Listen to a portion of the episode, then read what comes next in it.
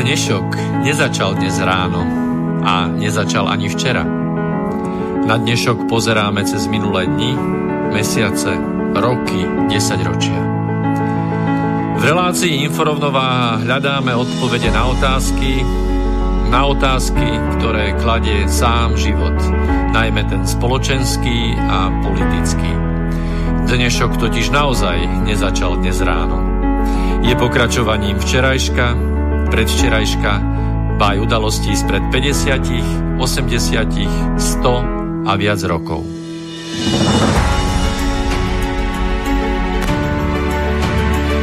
Rovnováhu potrebujeme vždy, všetci a všade.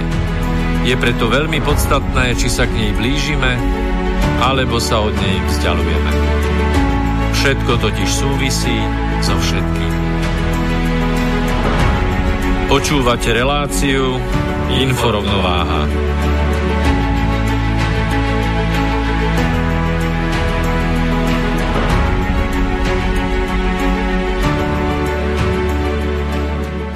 Príjemný dobrý večer, vážené poslucháčky, vážené poslucháči, vážení poslucháči, dobre začať chybou. Počúvate 32. pokračovanie relácie Inforovnováha. V archívoch minulosti je mnoho informácií o tom, že rodiace sa demokracie považovali politické strany za najväčšie zlo. Dnešní politológovia nás presviečajú, že demokracia, a to najmä tá liberálna, bez politických strán nemôže existovať. Potrebujeme politické strany? To je téma dnešného 32. pokračovania našej útorkovej každo dvojtýžňovej už najnovšie relácie, ktorú aj dnes, tak ako všetkým predchádzajúce, vysielame z Bratislavského štúdia, do ktorého v prípade, ak budete mať čo povedať k téme, sa dovoláte hravo, stačí, ak si teraz zapíšete telefónne číslo 0951 153 919. Môžete použiť samozrejme aj e-mail, ktorý je takisto dlhodobo známy e, studio zavináč slobodný vysielač.sk samozrejme všetko bez diakritiky ako jedno slovo. Môžete použiť aj tlačidlo alebo tlačítko priamo zo stránky slobodného vysielača ktorý, ktorý vám umožní odoslať čokoľvek, čo potrebujete k nám doručiť.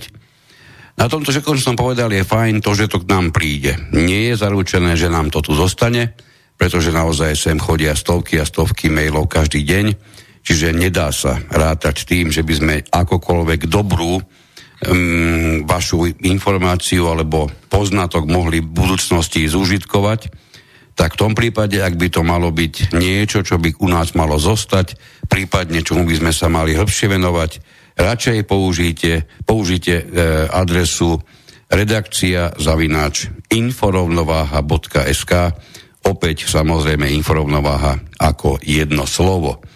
No a keďže aj minulé vysielanie, vysielania všetky a aj dnešné, dnes som v tomto štúdiu sám, veľmi rád vítam priateľa a spolubesedníka, spolumoderátora Petra Luknára. Ahoj. A ja vítam môjho spolubesedníka a spolumoderátora a spoza mixpultu Miroslava Kantnera. Čau. Tak, politológovia nám chcú dnes vo veľkej miere tvrdiť, že politické strany sú, majú, majú byť chápané ako značky. To znamená, my žijeme taký svoj bežný, niekedy aj voličský život, ale už ste si dávno aj vyvšimli, že my sme voličmi iba niekoľko minút počas jedného štandardného volebného obdobia. Takže počas toho, čo žijeme svoj bežný občianský a občas aj voličský život, podľa, podľa politologov nemáme šancu, dokonca nielen teda čas, ale ani šancu, zaoberať sa hĺbkovo tým, čo nám ktorý poli, po, eh, politolog, politik chce povedať prípadne minimálne naznačiť. A už vôbec nemáme šancu preniknúť do toho, čo by chcelo dopodrobná zapríčiniť to, ktoré politické zoskupenie, ktorým sa obvykle myslí niektorá z politických strán, ak nehovoríme o zlepenci typu PS spolu, pretože to bola koalícia strán. Na naše všeobecné potešenie, pohovorím teraz za nás dvoch zo štúdia, táto, táto nepodarená E, toto nepodarené zoskupenie zostalo pred bránami parlamentu.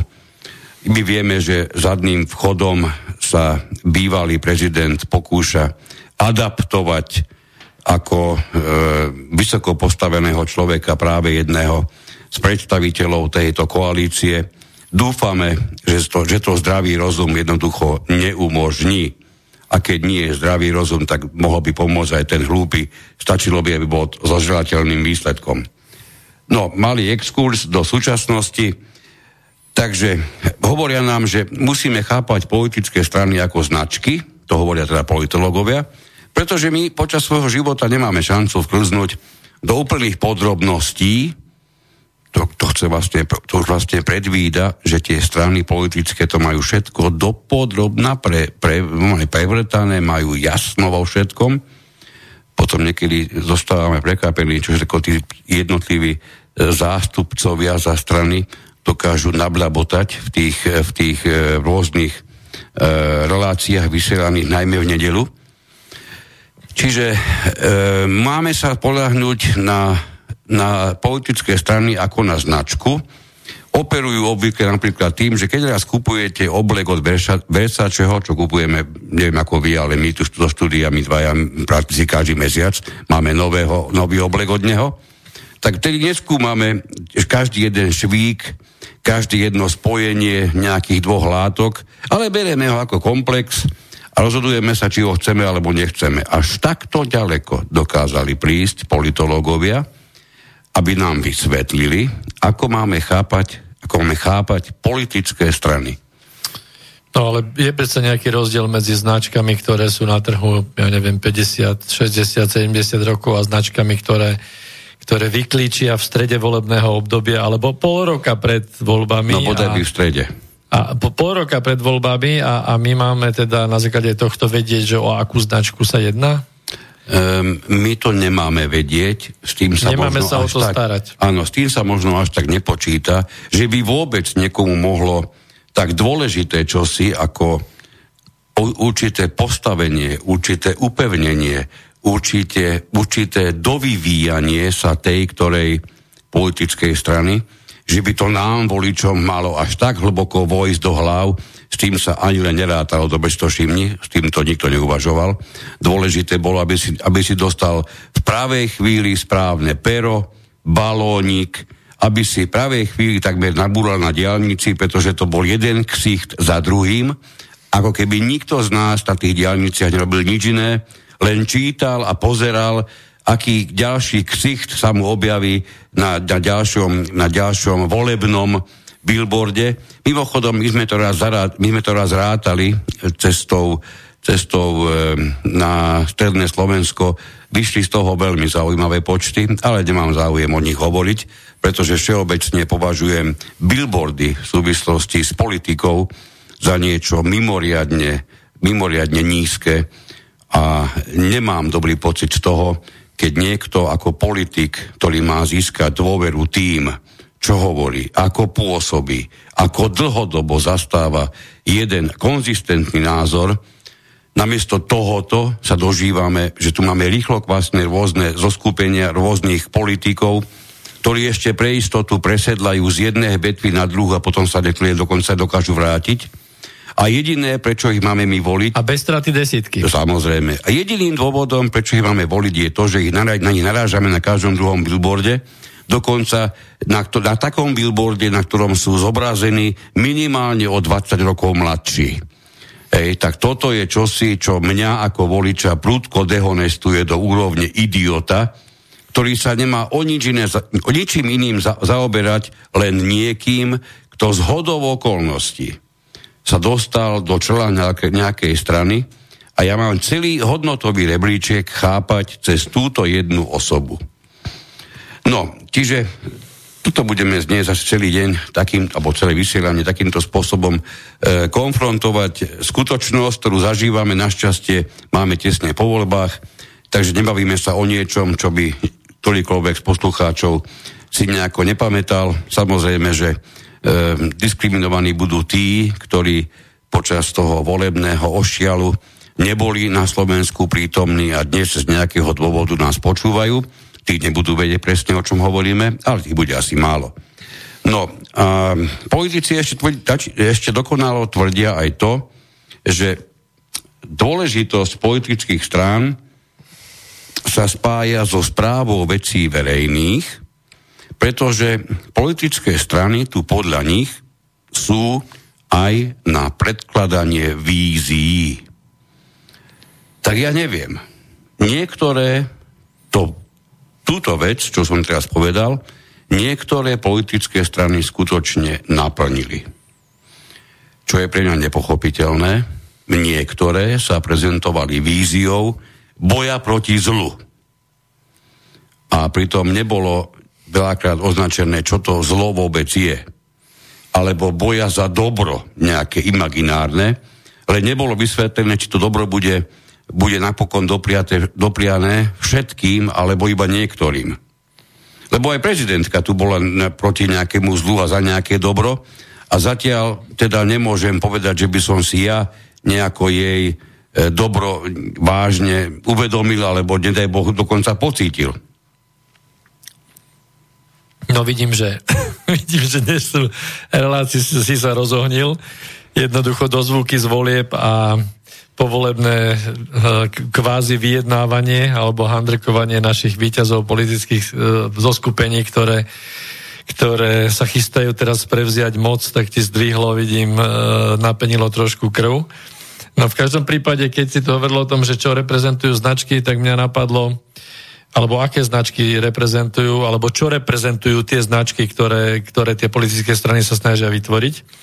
No, že keby sme dávali takúto otázku, ale nie ako múdry chyby, že by sme išli po dedinách a hľadali úplných, úplných bláznov, ale úplne normálne, že, že či by ľudia z mesta, vysokoškolsky študovaní, normálne vzdelaní ľudia, či by vedeli odpovedať na otázku, keby sme dávali presne otázku typu, že čo ktorá značka reprezentuje. Pretože Dovolím si povedať, že to by bola hodne zábavná relácia v nejakém, nejakom večernom programe. A koľko percent typuje, že by, že by z tých opýtaných mohlo natypovať správne, čo ktorá značka skutočne predstavuje. Mimochodom, keby sme si dali my takú otázku, ja, ja, ja fakt nie som si istý. Nechceš sa strápniť teraz priamo Nie je o strápnenie, to nie je naše strápnenie, to je ich strápnenie, že ty nedokážeš priradiť hey. ku tej ktorej politickej nie. značke ich najjasnejšiu hviezdu, nie. kvôli ktorej tu vôbec sú. Dobrovoľne sa priznávam bez mučenia, že nie.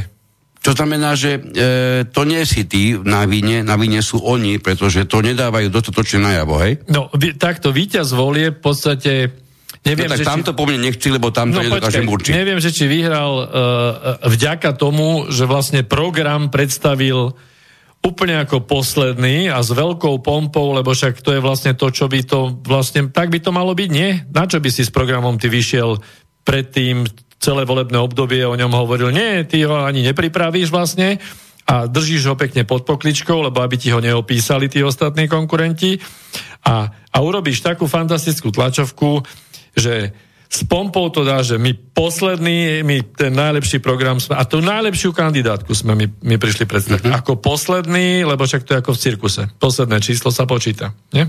Jasné. No. Najviac zostáva v hlave, no? Najviac zostáva v hlave. Čiže zase sme tu pri tom, že ako si spomenul to, že politológovia hovoria, že, že strany sú ako značky, tak neviem, prečo mi nabehli také tie módne značky rôzne, Hej, ale pri každej sa ti vybaví nejaký ten produkt, čiže my sa tu bavíme čo, o marketingu?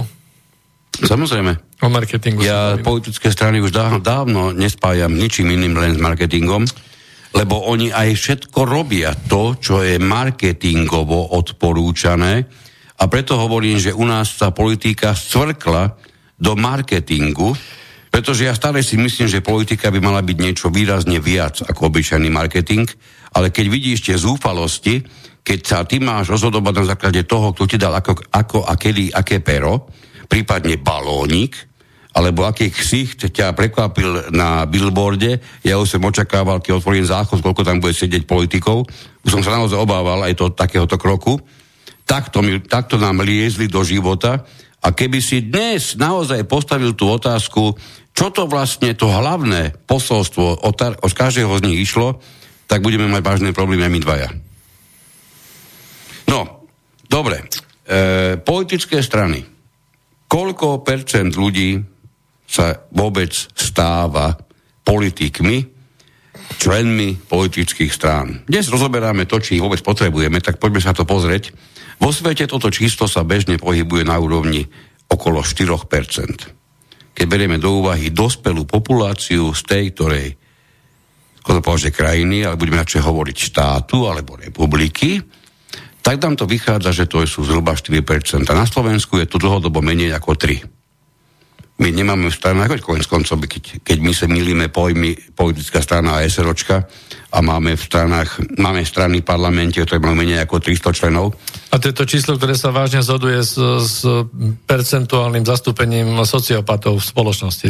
Áno, áno, to nie je náhoda. Áno, áno, to vôbec nie je žiadna náhoda. Všetci moji priatelia, ktorí ste kandidovali, tak vás sa to netýka.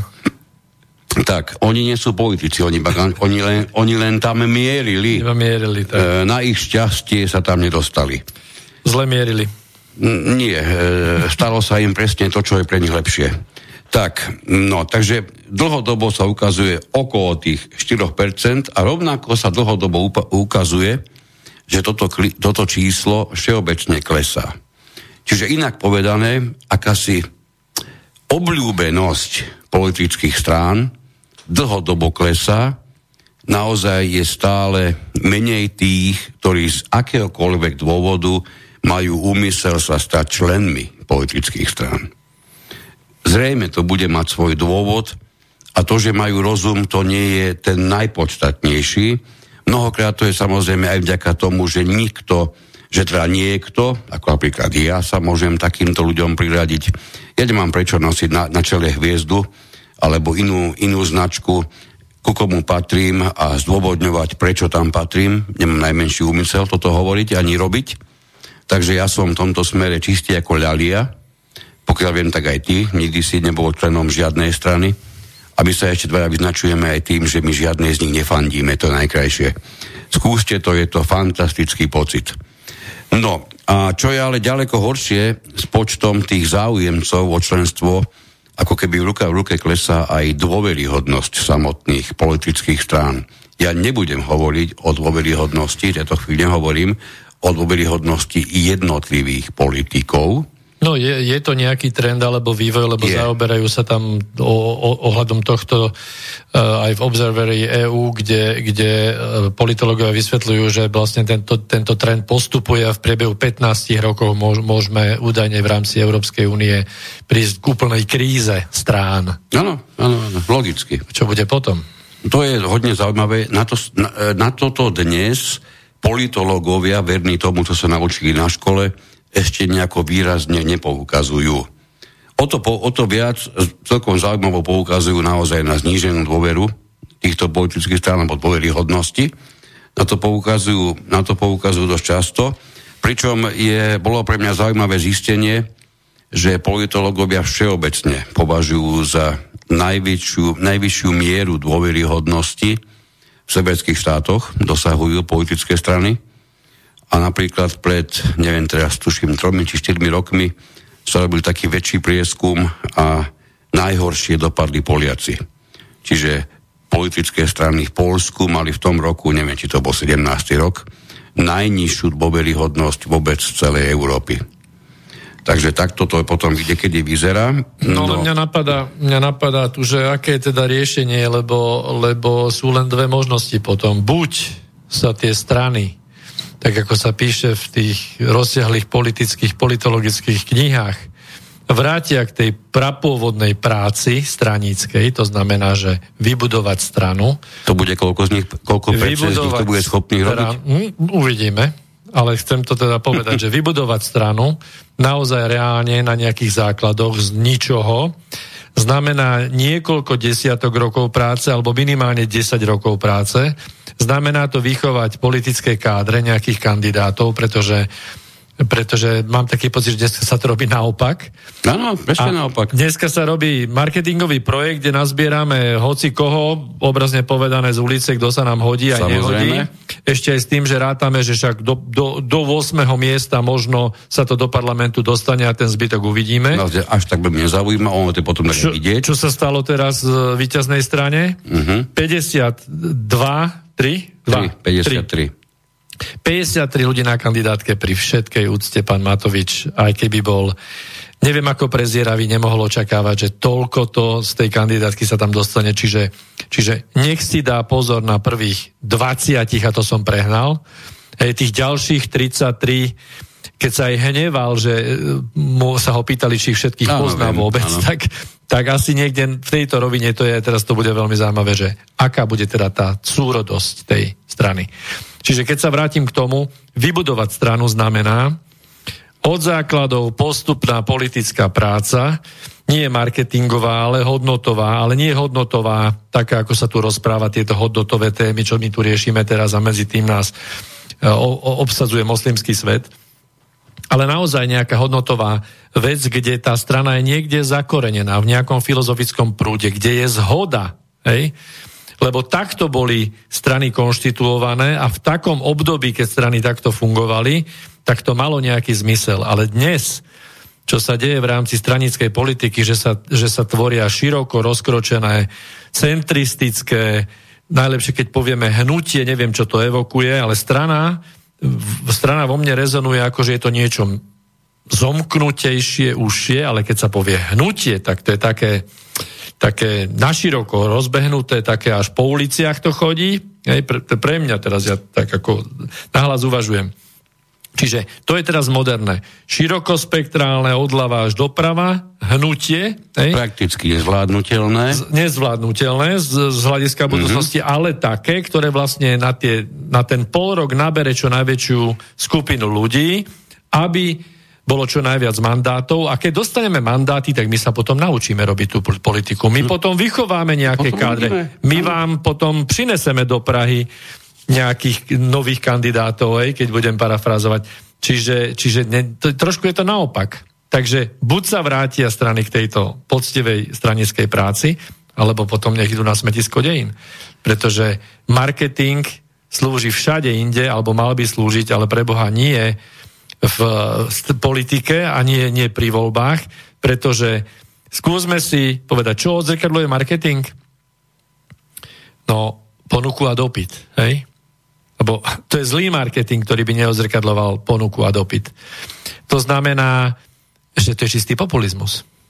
V minulých reláciách sme sa už o tom bavili, že pokiaľ si dávajú strany prieskumy, ako ľudia reagujú na dané témy, a oni potom podľa toho, aký im príde výskum, ten, ten prieskum, podľa toho nastavujú stranickú politiku. Tak to je predsa čistý populizmus. To je prispôsobenie, prispôsobenie sa toho, čo masa chce počuť. Hej? A ešte vieme aj to, že je tam okamžite zakomponovaná nezhoda s tým, lebo vo veľa prípadoch to je vec, ktorá je nezrealizovateľná. Čiže národ po niečom túži, v prieskumoch to vyjde, strana to vie spustí retoriku, že áno, toto budeme my presadzovať, príde do, do vládnej koalície a zrazu zistí z rôznych dôvodov, treba z koaličných partnerov alebo, alebo geopolitické situácie, že no, nelze. Takže čistý populizmus. No, e, to, čo veľmi často ešte politológovia tvrdia, musím to povedať, lebo toto som si dal nemalú prácu, by som to povyhľadal no, daj, daj. všetko tak podľa politologov sa nemôže dokonca zaobísť, nie že zaobísť, nemôže ani existovať e, zastupiteľská demokracia. Podľa politologov bez politických strán nemôže existovať zastupiteľská no, to bude demokracia. Čas, čas politologov, no. Tam je príklon k tomu mysleniu, že politika bez politických strán by bola menej zrozumiteľná a bola by výrazne komplikovanejšia. Neviem, či e, nám vďaka stranám klesla komplikovateľnosť, Ja teda osobne ten pocit nemám, nepýtam sa teba, lebo vidím, sa smeješ, tak ty ho mať takisto nebudeš. Neviem, koľkí poslucháči majú ten pocit, ale ja vidím, keď budeme hovoriť iba o stranách, teda stranách politických na Slovensku, tak tie plnia všetko na svete, dokonca až marketingové zadania, ale že by práve toto naplňali, no dobre. A ešte tu je časté tvrdenie, že vďaka týmto stranám politickým je sprie, spriehľadnený politický priestor. Tým sa myslí najmä to, že sa rieši v bežnom živote sa riešia stovky a stovky vecí e, na úrovni politiky, a nie je mysliteľné, aby akýkoľvek jedinec im všetkým mohol rozumieť. Tu keď som toto počul, teda čítal od jedného z politologov, tak som sa zamyslel, ono je to pravda. My nemôžeme rozumieť absolútne všetkému, veď tým sa ani nemôže rátať. Dobre. A tu sa ale vynára taká, taká v pozadí, taká, taká mm, iluzórna predstava, že my nemôžeme rozumieť všetkému, ale tie politické strany určite. A no, potom ale oni majú na to odborné týmy. No, jasné, a všetci. No. Jasné. No a potom sa dostaneš k tomu, že tu máš pôsobenie parlamentu, čo sa dá povedať, že je výber z tých politických strán, keď teda omyslíme, odmyslíme tých pár mm, jedincov, ktorí sa mnohokrát nedopatrením stali ministrami alebo štátnymi tajomníkmi, Takže máme výber, výkvet politických strán, 150 poslancov. A títo poslanci sú natoľko dobre zdatní v každej jednej maličkosti, ktorú riešia, že napríklad len zákon o daniach z príjmov priemerne menia každý rok 6 krát. Teraz sa zaviazali, že iba raz do roka budú meniť. Zaviazali. Uh-huh. Uh-huh. Výborne. Teda, teda počkám si na ten výsledok. Povedali. Áno, počkám si na ten výsledok. V tom prípade, keď sa to stane, všetky tieto moje slova vezmem slávnostne za zvukou fanfár späť. No, takže ešte tu je také iné tvrdenie, ďalšie, že tie politické strany sú nositeľmi tej značky a dá sa teda istý, s istou dávkou prezieravosti rátať, ako dopadne kto, to, ktoré pôsobenie tej, ktorej politickej strany, napríklad v presadzovaní nejakej tej, tej myšlienky a také tvrdenie potom v pozadí, že my ako politická strana budeme predsa rozhodovať tak, ako by ste rozhodovali vy sami. Áno, to je to, čo si aj ty hovorí, že v prípade... Sme si ak, na to marketing? Áno, ak poznajú, ako by sme my Prieskum. rozhodovali, tak, tak v tom prípade by to aj mohlo byť, ale mi to potom prúdko naráža na tú realitu, keď e, sa do koalície dostanú, dostane nie jedna, to by nebola ani koalícia, ale dve, tri, štyri strany, tak do akej miery a ktorá z nich dokáže plniť aké svoje vlastné predstavy o politike. K tomu e, sa ešte dostaneme dnes, či je lepšie uvažovať o troch alebo štyroch stranách v jednej koalícii a prečo. To sa ešte určite dostaneme. No a máme tu takú, takú e, konfrontáciu, alebo a nie že konfrontáciu, ale skôr prirovnanie k tým e, hviezdičkám na politickom nebi, ktoré nie sú stranami, alebo ako si ty hovoril sám, alebo hnutiami, ja to dávam do jednej, do jedného toho istého celku, pretože na tej inej strane toho istého spektra politického sú rôzni lobbysti, sú rôzne think tanky, ako sa po slovensky takmer hovorí, a rôzne nátlakovky, oficiálne nazývané neziskovky. No, tí v zásade, každý, každý jeden subjekt v tomto zmysle presadzuje svoju dominantnú tému. Ak je tá, ktorá neziskovka raz orientovaná na, na presadenie e, LGBTI, ABCD myšlienky, tak je to dominantná téma a od tej nátlakovky prakticky ani nič ďalšie nemusí očakávať, lebo to je pre nich číslo jeden. Ej, sú no, profesionalizovaní. Jasne, samozrejme. No.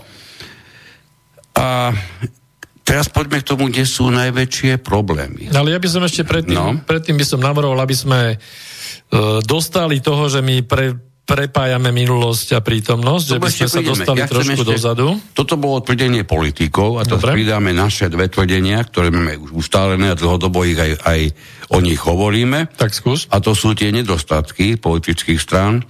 Prvom rade mi je veľmi ťažké zasadiť do tzv.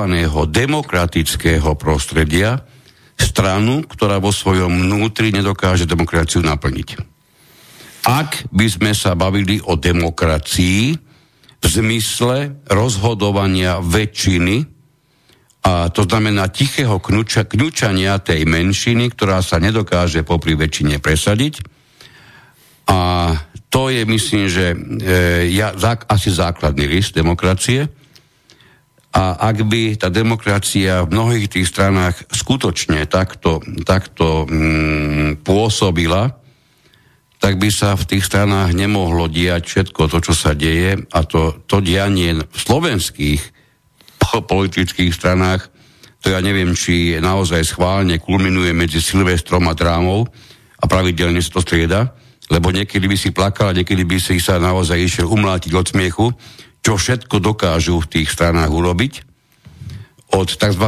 predsedu strany sieť až, e, to, je, to bolo naozaj niekedy, v jednej osobe to bolo aj úsmevné, aj tragické, až po, po, po dnešné pôsobenie nie jedného z nich. Čiže to bol, toto to tam máme. Pinokio, hej? Áno. Toto tam proste máme. Demokracia dostáva vážne za ucha. Nie je to naše, nie je to, to, toto nie je naša myšlienka, to je myšlienka samotných členov tých strán.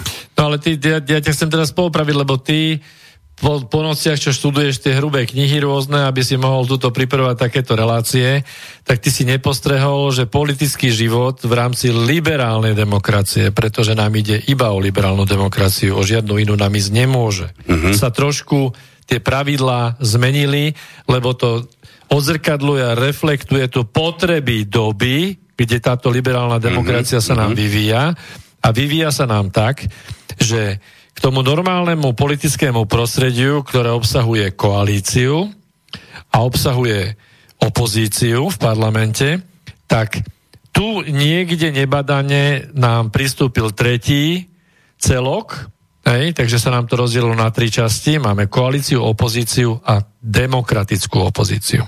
No, no A tuto ja mám veľké otázky vždy, ja som, ja to zase sa opakujem, ale musím lebo ma to strašne e, tlačí na pete, ako špendling na pete, že ako môže byť v demokraticky zvolenom parlamente nedemokratická opozícia, alebo strana, alebo koalícia a ako môže byť v nedemokratickej krajine napríklad demokratická opozícia. A teraz sa pýtam, že keď teda máme tú opozíciu a v nej teraz budeme mať, a teraz vlastne ani neviem, v opozícii bude Smer a LSNS, to teraz bude tiež rozdelené na demokratickú opozíciu, čo bude smer a, a, a nedemokratickú, alebo iba opozíciu Nie, bude LSNS? zvolením, zvolením tejto asi štvorkoalície, ja pevne chcem veriť, že len trojkoalície, sa výraz demokratická opozícia slávnostne zakopala. No nie, no, no nie, to nemôže, pretože si teraz uvedom, že predsa strana za ľudí hej, dobrého aniela, keby bola v opozícii, tak si predstav, že bude sedieť v opozícii spolu so Smerom, úhlavným to nepriateľom a z LSNS ešte to úhlavnejším nepriateľom. Čiže tam sa musia jednoznačne vymedziť. Tam podľa mňa k tomu treba dať ešte nejaké ďalšie prívlastky. To bude jediná demokratická opozícia, ak by sa to stalo, čomu neverím. Ale tam ešte niečo by bolo treba pridať. Ale prečo, prečo to takto teda sarkasticky tu my vyjadrujeme? No preto, že máme tu príklady konkrétne, že že strany, ktoré sa nazývajú demokratickými stranami, demokratickou opozíciou, svoje vnútorné rozhodnutia riešia nie celkom demokratickými spôsobmi. Hej, ako je možné, že vnútrostranická politika alebo nejaké rozhodovanie vnútri strane sa deje nedemokraticky? Príklad. Tak. Daj príklad. X. No nie, nie, nie, chceme príklad.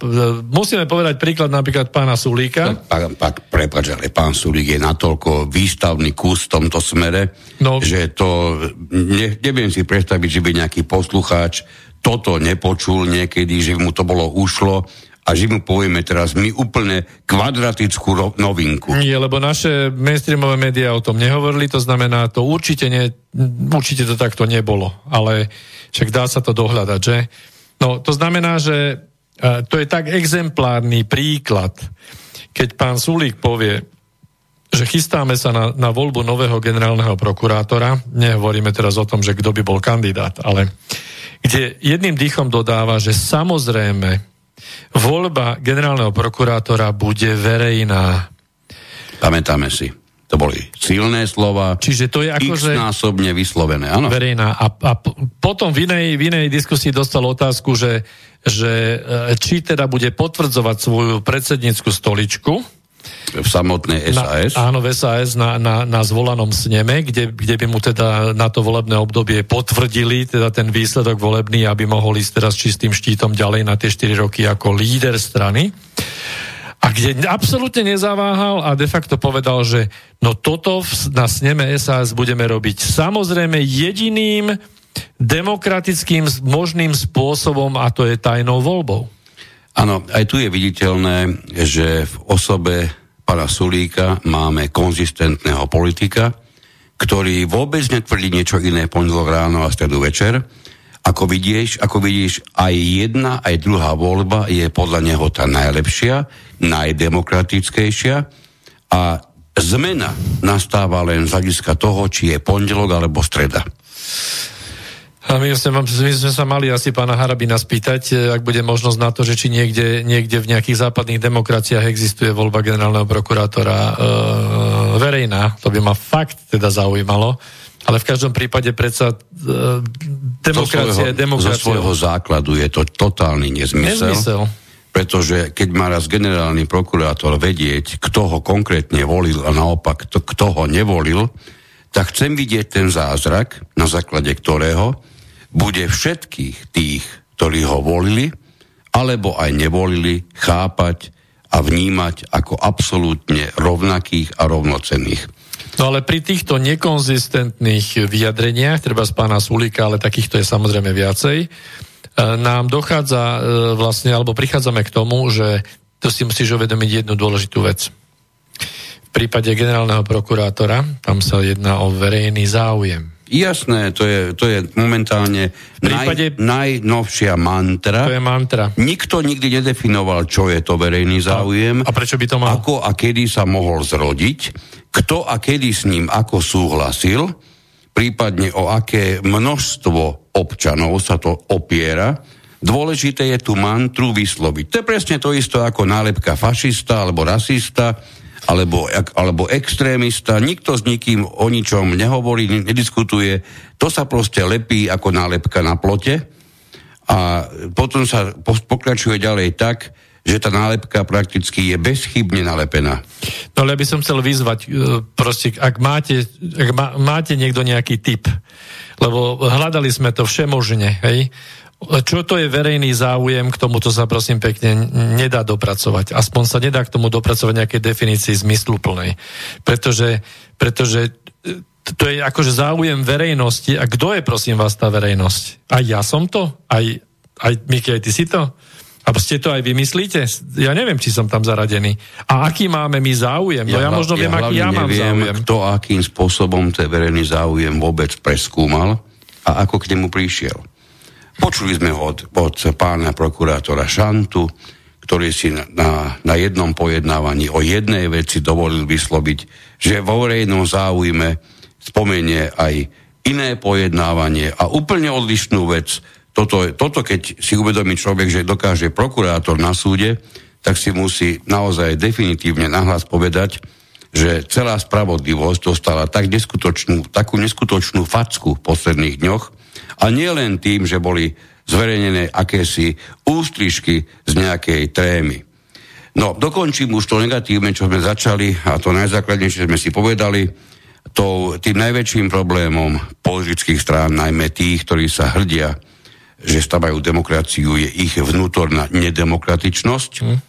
A druhým veľmi výrazným nedostatkom a na Slovensku mimoriadne nešťastne viditeľným je neustále hlboké a velikánske kompromisy, ktoré medzi sebou strany musia dokázať zvládať, ktoré sa navonok mimoriadne ľahko a aj často popisujú alebo chápu ako obyčajný politický obchod. Tak, my sme sa dostali do nejakej 40. minúty eh, nášho vysielania dnešného. Dáme si jednu krátku pesničku. Po nej sa vydáme trošku do minulosti, pozrieme si, ako vnímal svoju súčasnosť tém tejto veci, napríklad taký Aristoteles a ostatní mnohí iní filozofi. Trošku si to prejdeme, aby sme aj s tou minulosťou mohli prejsť do, do viac a veselšie do súčasnosti, aby nám tie veci boli výrazne jasnejšie. Čiže budeme sa počuť zhruba asi o 3 minútky.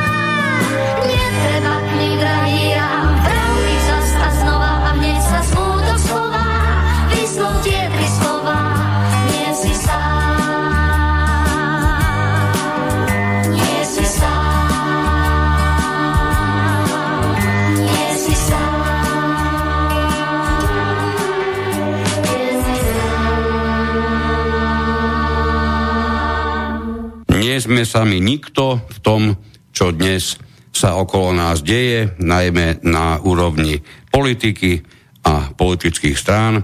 Tým sa dnes venujeme už od samého začiatku a v tejto časti druhej by sme si chceli trošku priblížiť z tých veľkých, rozsiahlých, múdrych kníh niečo z minulosti. Máme toho mm, naozaj veľmi veľa, čo môžeme použiť. Skúsme aspoň tie najzákladnejšie veci. Už Aristoteles, to znamená 4 storočia pred našim letopočtom, hovoril o základných rozdieloch medzi režimami politickými a popisoval ich ako dobré alebo zlé.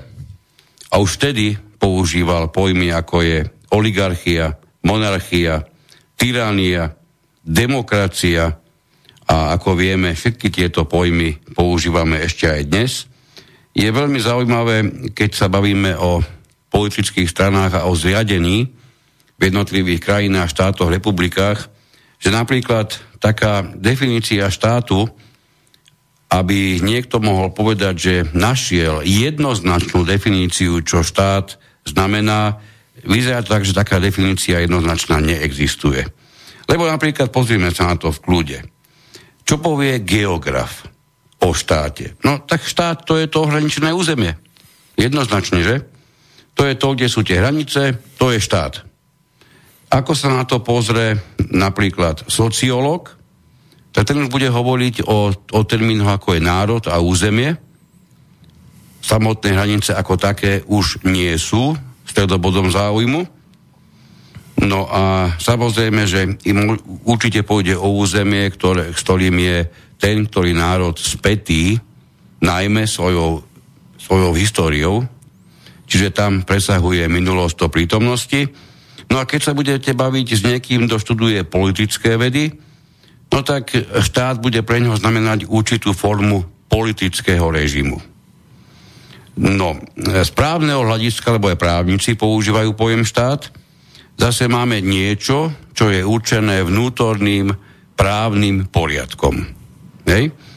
Takže naozaj definícia, ktorá by bola... definícii právneho štátu, ten má Samozrejme. zbierku zákonov, e, tak. ústavného štátu má, má ústavu. Tak, tak. Sociálneho štátu znamená... Vieme, že štáty sa zapájajú do rôzne medzinárodné spolupráce, rôzne medzinárodné aj subjekty vznikajú, čiže tedy štát pôsobí ako istá politická jednotka, poznáme to napríklad z V4, alebo aj zo samotnej nešťastnej Európskej únie. Čo znamená vojť pojem štát? Málo kto si uvedomuje, a ja sa priznám, že ani ja som si to neuvedomoval, že je to, e, že to má latinský základ status, čo znamená nie stav, to je druhoradý význam slova status, ale poriadok. Čiže pri prenesenom význame by štát mal znamenať poriadok, preto sa volá štát. Či dobre to bolo myslené. No jasné. Bolo to myslené dobre. Horšie to dopadlo. Tak, tak. Len taký Machiavelli napríklad, ktorý je známy tým, že ako keby um, po, po dlhodobom po dlhodobej stagnácii názorovej na rôzne politické režimy a úrovne, ako som hovoril, Aristoteles po tom storočí niečo založil, a Machiavelli až v 16. storočí nášho letopočtu rozvinul je, jeho pôvodné tézy. Ten napríklad definuje štát ako, ako formu, kde medzi sebou neustále bojujú silnejší so slabšími a ako formu politického boja hej, o, o, o moc. No, No a Aristoteles ešte napríklad tiež jedno delenie, ktoré má zaujímavé, tak delí druhý vlády na slobodnú vládu a protikladom hovorí, že je vláda despotická. Tá slobodná vláda logicky je vláda, kde sa vládca stará o záujmy poddaných a tá despotická, to, to je teda zaujímavé, tá sa týka vlastne každého druhú vlády, kde vládca nevládne v záujme poddaných. Tak. Niečo mi to pripomína. Jasné, samozrejme. No, poznáme rôzne prívlastky pojmu štát, keď už ho tak používame, napríklad ústavný, že? Mm. A máme právny, to si už spomenul teraz ty. To znamená, že všetci, všetky subjekty vrátane občanov a samozrejme aj štátnych orgánov sú viazané právnym poriadkom, že tu je existencia, nechcem povedať preboha na Slovensku, ale pokiaľ bavíme sa o právnom štáte, tak ide ruka v ruke s právnym poriadkom existencia nezávislého súdnictva a samozrejme tieto trvalo dohliadajú na to všetko, čo je dané právnym poriadkom. Samozrejme, v tejto chvíli hovoríme o akékoľvek inej možnosti e, ktorého, iného štátu alebo republiky, ale určite nie Slovenska, pretože ak niečo u nás nefunguje, tak to sme sa presvedčili, to je nezávislosť súdov. Právny štát príde, príde, o týždeň je tu, Samozrejme. už je na ceste, hovorili pán Matovič tiež. Isté, že áno. Veľmi sa teším, že začne právny štát. Budem prvý, ktorý bude naliehať, aby, upla- aby, sa, e, aby sa tie hlavné e, domény právneho štátu začali praxi uplatňovať. No, potom máme ešte veľmi často spojený význam sociálny štát. Toto si odchádzajúca vláda veľakrát, veľakrát e, o sebe tvrdila keď sa, keď sa personifikovala do štátu, aj keď je pravda, že 4 roky vládla sama. Takže nemusíme asi rozoberať, čo by ten pojem mohol znamenať. No a máme tu ešte demokratický štát. Prepač, ešte toto žezlo sociálneho štátu prevezme teraz Boris Kolár. Sme rodina, sa uchádza o, o rezort e, na málo, práce a sociálnych veci. Áno, na málo, čo sa teším tak výrazne ako práve na toto. Na to si dám veľmi záleží, aby som to naozaj vážne vnímal. Tak, tak, tak. Mimoriadne si... sa teším. Zoberieme po, po drobnohľad. No, a máme ešte veľmi často spájaný pojem demokratický štát tam by sme sa e, asi mali najviac oprieť o to, že je akákoľvek moc v demokratickom štáte kreovaná samotnými občanmi. Áno? No a samozrejme, že v nej funguje delba štátnej moci. A určite sa nedá hovoriť o demokratickom štáte vtedy, keď v ňom nefunguje politický pluralizmus. Čiže v rýchlosti poviem viaceré politické strany, z ktorých každý z nich, každá z nich má tak povediac rovnocennú úlohu a postavenie žiadnej z nich nie je privilegované. Ako sme to mali prakticky 40 rokov, sme tu mali vedúcu úlohu komunistické strany Československa. Vtedy by sa dalo hovoriť o čokoľvek na svete, ale rozhodne nie o demokratickom štáte keď jedna zo strán má svoju vedúcu úlohu zapísanú priamo v ústave. No, um, čo tu ešte máme také, také dôležité? Um, no, hm, my sa musíme vrátiť ešte k tým politickým stranám, pretože, pretože nastolili sme si my otázku, že či potrebujeme naozaj skutočne politické strany alebo nie.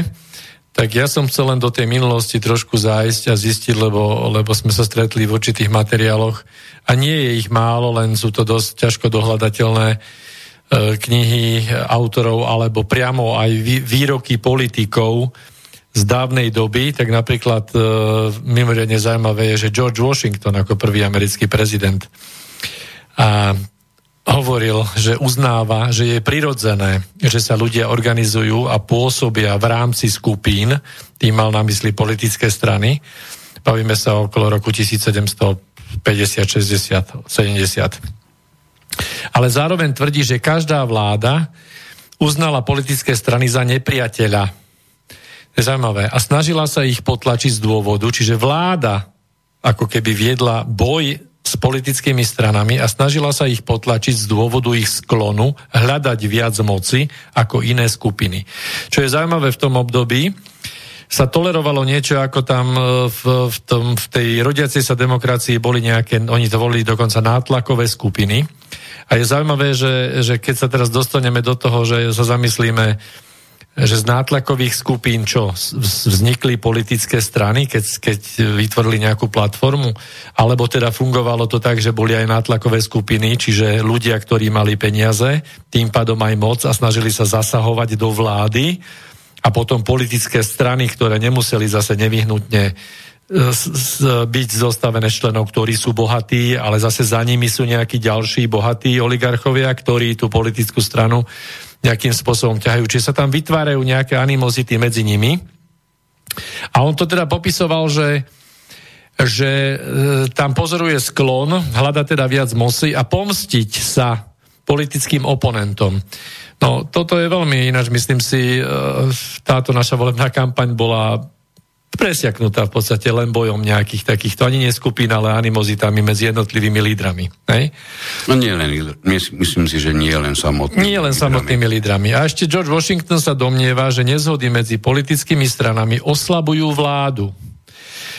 A zároveň tvrdí, že a prípadná dominancia jednej strany nad druhou a súbežné snahy o pomstu proti ich oponentom vedú k hrozným zverstvám a samo o sebe to vedie k despotizmu. Zaujímavé zamyslenie sa tohto otca zakladateľa. E, čiže toto však vedie vlastne, celý takýto vývoj vedie k trvalému despotizmu podľa neho. No, nepôjdeme tu ďalej, lebo ešte zoberieme z inej strany informácie. Ja medzi tým dám Daj. E, veľmi podstatné, čo sa objavilo v diele politika, ktorý, ktorý napísal, ako vieme, Aristoteles, kde posudzuje dobré a zlé typy alebo formy vlády. A má na to šesť rôznych variant, variantov, variácií, aby som to povedal úplne presne, kde máme možnosť, a niekto nám telefonuje, poslucháči majú prednosť. Dobrý večer, Prajem. No, dobrý večer, Martin, pri telefóne. Uh, celý večer sa tu bavíme o politických stranách. Pre chvíľku sme si definovali štát, aj keď vlastne sme tam, uh, to boli také úvahy, čo to vlastne je štát ale vôbec sme si nedefinovali, čo je to vlastne politická strana. Uh-huh, veľmi dobre. To ma zaujímalo, pretože je to určitý spolok ľudí, vieme, že to vznikne s podpisami, ale je otázka napríklad, koľko, či musí mať veľkých členov, alebo či je to len právna forma, stačí tam iba štatúta, ktorý bude za tú stranu jednoducho len podpisovať veci. Skrátka, ne, mám v tom trošku akože hokej, že čo to vlastne tá politická strana je. Uh-huh. A ešte, ešte by som chcel spýtať, či viete nejaké prirovnanie, nejaký, nejaký ako podobný prípad nejaké organizácie, ktorá vlastne odmieta niektorých členov, napríklad politické strany odmietajú e, trestne stíhaných alebo trestaných ľudí, ale pritom, keď sú voľby, tak idú do väzenia a o ich hlasy stoja, o ich peniaze za tie hlasy. Tak či viete nejaké prirovnanie k takej voľakej organizácie, ktorá nechce tých členov a popri tom stojí o ich peniaze alebo o ich hlasy? No, a to by bolo asi tak všetko. Veľmi pekne ďakujeme, pokúsime sa na to, na to zareagovať. Ďakujeme pekne. E, áno, bo úplne, úplne správne ste sa zamysleli nad tým, čo vôbec je politická strana. Tu máme, tu máme niekoľko rovín. Jedna z nich je právna. A to je riešený, riešené priamo zákonom o politických stranách. Prečo je ten zákon práve taký, aký je?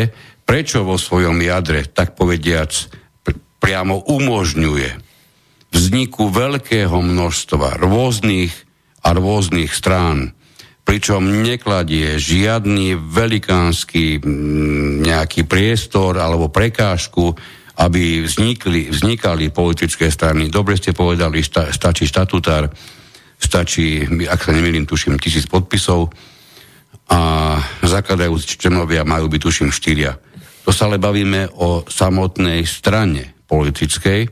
Tu ešte si musíte brať, brať do úvahy, že vznikajú rôzne hnutia, že vznikajú rôzne pôvodne možno občianské združenia, ktoré neskôr sa prekvalifikujú na, na stranu, lebo aj to sme tu už mali. Čiže e, právo hovorí o tomto, nič, nič podstatné nerieši. Už trošku iná vec je, keď tá, ktorá politická strana sa rozhodne uchádzať aj o istú politickú moc v samotných voľbách. Tam prichádza pomerne zaujímavá vec, pretože to asi mnohí, mnohí vieme. Skladá sa tzv. volebná kaucia, čiže určitý obnos peňazí, ktorý v prípade, ak tá, ktorá strana neúspeje v tých voľbách, tak sa k nemu k takejto kaucii ani späť, späť nedostane. A to, toto vieme. Čiže toto je, tá, toto je tá politická úroveň. Teraz poďme skôr... Bo... Ešte to samozrejme fungovanie podlieha zákonu o financovaní politických strán. Pravdu, čiže... to je právna úroveň, tak, tak áno. No. no teraz, teraz skúsme po tej spoločenskej stránke. Pretože pri... Nechcem povedať, že priamo pri vznikoch, že by som bol priamo zakomponovaný, ale bol som viacka oslovený práve vznikajúcimi subjektami. Našťastie dodnes som do žiadneho z nich nevstúpil, ale videl som to, pozoroval som neraz až tie, až tie detské bolesti, alebo tie, tie, tie naozaj vážne nedostatky, ktoré sa objavovali na začiatku. A to je práve to, že niektoré tie strany nedokázali prežiť ani ten útly detský, detský vek a zanikli, alebo sa stali, sa stali hlboko nečinnými. Potom tu máme tie, ktoré tak povediac na báze spoločenskej objednávky tak to bolo minimálne, minimálne popisované. A viete, kto vytvára spoločenskú objednávku? No média, kto by to iný vytváral. Kde je inde... spoločnosť? Nie. Spoločnosť nevytvára nie, spoločenskú objednávku? Nie. No na Slovensku už dávno nie. Spoločenskú objednávku vytvárajú médiá, vieme, kto vlastní médiá a vieme asi, aký musí mať alebo môže mať úmysel čistotou politiky, keď už raz vlastní média. Čiže na Slovensku máme mnohé a mnohé animozity, ale nie sme jediní, pochopiteľne takých, takých štátov a republiky výrazne viac. No a to sme teraz pri úrovni spoločenskej, čiže stačí vám posáňať niekoľko ľudí, ktorí majú tak povediac rovnakých tíč vliesť do politiky ako vy. A pokiaľ viete zohnať tisíc podpisov, tak ste v politike, máte založenú politickú stranu. A nastala otázka, čo s tým ďalej. Čiže nič vážne sa tu nemusí udiať na to, aby vôbec nejaká strana vznikla. A potom už závisí iba od toho, do akej miery, kedy a za akých okolností sa dostanete do priazne médií. Samozrejme, vám sa môže stať, že budete aj v nepriazni. Ale pokiaľ budete v priazni... No keď si súčasťou tej, tej spoločenskej objednávky, tak nemôžeš byť v nepriazni. Samozrejme. Potrebuješ ešte Čiže... niekoľko transparentných a možno aj menej transparentných účtov ešte na to? Áno. A potom ti chýba 900 hlasov. A 900 hlasov. Hm. No, aby si dostal predtým, kam vlastne mieríš a, kde, a namiesto, aby si bol, aby si bol um, premiér, tak s dlhým nosom zostávaš pred zabuchnutými dverami parlamentu a čiže hulákať, že tie voľby neboli správne. No, dobre. E, čiže politická strana je na jednej strane niečo, čo je definované právom, na druhej strane niečo, čo je definované, tak povediac, spoločensk- na spoločenskej úrovni. No a samozrejme v neposlednom rade máme aj určitú politickú úroveň, o tej si výrazne hovoril ty. E, to je práve to, že politická strana sa samozrejme niekedy zakladá, potom sa vyvíja a aspoň mala by takto sa. Mala, mala by sa. E, tie, tie úvahy smerujú k tomu, že tú skutočnú tvár tej ktorej strany nemáte prakticky možnosť vidieť skôr ako za 10 rokov. 10 rokov je ten, je ten početočný kvas, to pnutie, ktoré, ktoré smeruje tú stranu raz, raz tam, raz, o, raz inám a raz niekedy aj naspäť. Ale kto by dneska chcel kvásiť, prosím ja viem, ja, ja to rozumiem. Čiže pokiaľ je tá strana mladšia ako 10 rokov, tak sa o, o nej dá smelo hovoriť, že neprešla vnútorným vývojom natoľko, aby sa o nej dalo vôbec uvažovať, že by mohla byť zastabilizovaná, pretože to, zase, to je dlhodobý, dlhodobý jav. E, tieto strany majú, alebo členovia tých strán majú veľakrát veľmi blízko k tomu, aby tú stranu ďalej vnútorne štiepili. Ale ja tu vidím neskutočnú paralelu s s kolektívnymi športami, lebo to takisto kedysi boli strany, ktoré robili poctivú stranickú prácu. Čiže vytvorili nejaký, nejaký ideologický prúd, vyfiltrovali ľudí, ktorí sú stotožnení s tým prúdom, čiže vytvorí sa homogénna skupina ľudí, ktorá, ktorá keď niečo hovorí, tak by mala za tým aj stáť a tí ľudia to potom vnímajú ako, teda ako značku. Hej, a táto skupina vykreuje e, sériu štátnikov, politikov a potom môže v tom politickom boji niečo, niečo vytvoriť. No a toto isté bolo vo futbale alebo v, alebo v hokeji. Predsa dorast vychovávali týmy. Nie, dnes nie, dnes peniaze, nakúpime hráčov, ideme do jednej sezóny, aby sme mali na zaplatenie tých 4 rokov, aby nám to vyšlo, teda ten budget, hej. A, a proste keď to nevíde, že Liga nás nezobrala, tak však ideme do iného týmu, nie späť hneď. Však to, to, to máme tu včera, nie? Odborné posilenie odbornej skupiny SAS s pánom Mihálom, ktorý, ktorý uh, okamžite prehodil výhybku. Je jasné, že musí byť mimoriadne veľký odborník, keď už sa teda chvíľku budeme o ňom baviť, pretože e, vieš, no, keď mu, keď mu dávali nepríjemné otázky novinári na tej tlačovke, tak ukazoval niečo prstom medzi tie dve uši, či na svoju hlavu, že on kvôli tomu teda sa vracia, lebo tam niečo teda v tej hlave je, hovoril. Mm-hmm. No, ja viem, čo v tej hlave určite musí chýbať. A ja by som to nazval lojality. To je, chrb, to je na chrbtici. A to je na, to je na chrbtici. Chyba to, to není v hlave.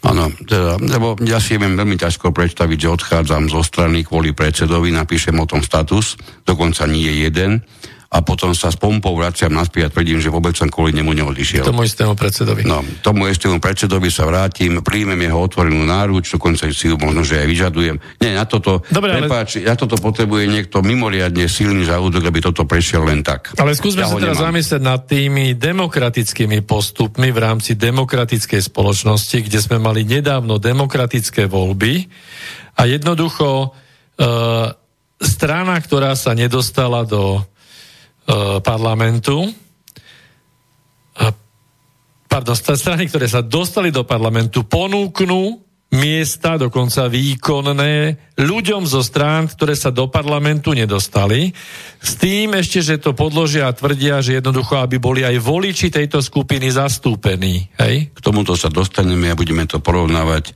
s inými voličmi. Inými voličmi, inej, inej strany, ktoré dokonca neprejavili ani základnú úctu najdemokratickejší prezident na planéte Zemegula všetkých možných čias. Hej, no, Takže, e, aby sme išli trošku ďalej s tým, čo som už začal, lebo sme aj vďaka tam samozrejme poslucháčovi obehli od tých pôvodných myšlienok Aristotela. Ja ich, ten, ich ten, ja ich sem potrebujem dostať, lebo naozaj to úzko súvisí s politickými stranami. To nebola vyčitka k vám, pán Martin, čo ste nám volali. To bolo, to, to vaš, tá vaša otázka bola dobrá, Eh, aj tak by to chceli samozrejme zaradiť, o čo vlastne vôbec strany znamenajú, alebo čo definovať ich. Čiže späť k Aristotelovi, lebo tam je istý základ toho, čo máme vo vnímaní dodnes. Aristoteles poznal, tak povediať, šesť typov rôznych režimov, ktoré sa mohli odohrávať v tej, v tej ktorej na tomto území a rozlišoval ich najprv na počte ľudí, ktoré sa, po, ktoré sa podielalo na vládnutí, na počte, ktorý sa podielal na vládnutí. Buď to bol teda jeden vládca, alebo ich bolo niekoľko, alebo ich bolo viac, alebo množstvo, alebo dokonca všetci. E, čiže tri možnosti sú. To je teraz. Nie? Všetci si vládneme. Isté, že. Nie? A máme, máme dobrú a zlú formu vlády podľa toho, ako to vnímal Aristoteles. Teraz paradoxne, alebo dobre, po, počúvajme. Dobrá forma vlády je tá, ktorá je prospech všetkých, alebo minimálne sa tomu približuje. A podľa Aristotela zlá forma vlády je tá, ktorá v konečnom dôsledku ako keby slúžila len v prospech niektorých jednotlivcov. Takže v prípade, ak vládne jeden vládca, nech je to ktokoľvek král, cisár, nech to je čokoľvek. Nejaký monarcha, no.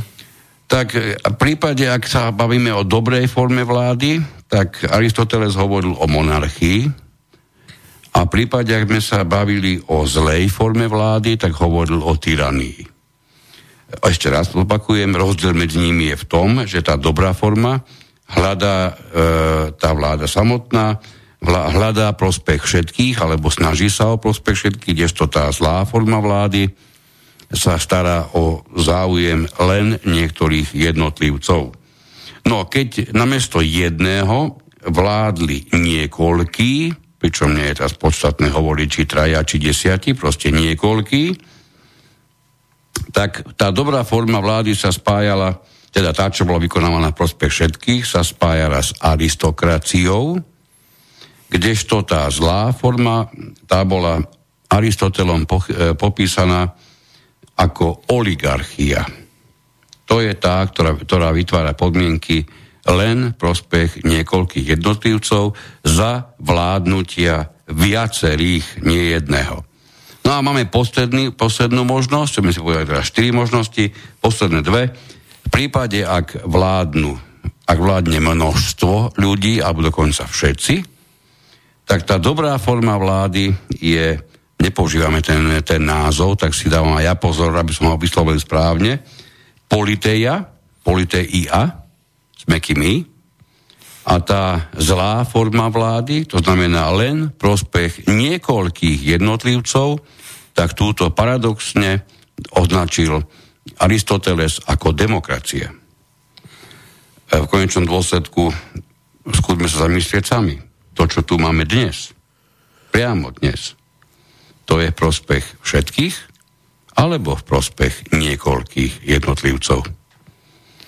To znamená, budeme rozlišovať, či tu máme niečo, čo slúži všetkým alebo nie. A ja by som chcel nájsť jedného jediného, ktorý by im vedel povedať naozaj z mosta do prosta a priamo do ksichtu, že to, čo tu máme dnes, to slúži všetkým. Taký nemôže žiť. No, čiže môžeme tu mať demokraciu presne takú v tých negatívnych konotáciách, ako ju vnímal a popisoval Aristoteles. No, možno by sme sa ešte mohli zamyslieť nad tým takým tým zletným utopistickým trošku pohľadom, e, pri tom, keď vládnu všetci v prospech všetkých, lebo však je viac pokusov a relácií, ktoré sa snažia oživovať nejaké myšlienky z minulosti formou vlády ako formou kopného Ešte práva. Som to, a ešte som to chcel trošku roz, rozobrať, čo som začal hovoriť, takže kým mi prejdeš na niečo iné, tak rýchlo to dokončím. No. Aby sme rozumeli tým jednotným výrazom, ako ich chápal už, ako ich chápal už Aristoteles, tak tá monarchia, to znamená vládnutie jedného panovníka, tá sa chápala ako dobrá forma vlády.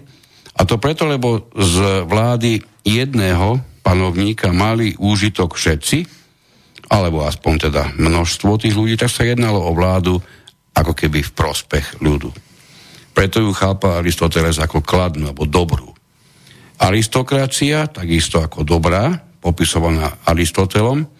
Aristokracia, e, tam sa jednalo o vládu viacerých, vyvolených.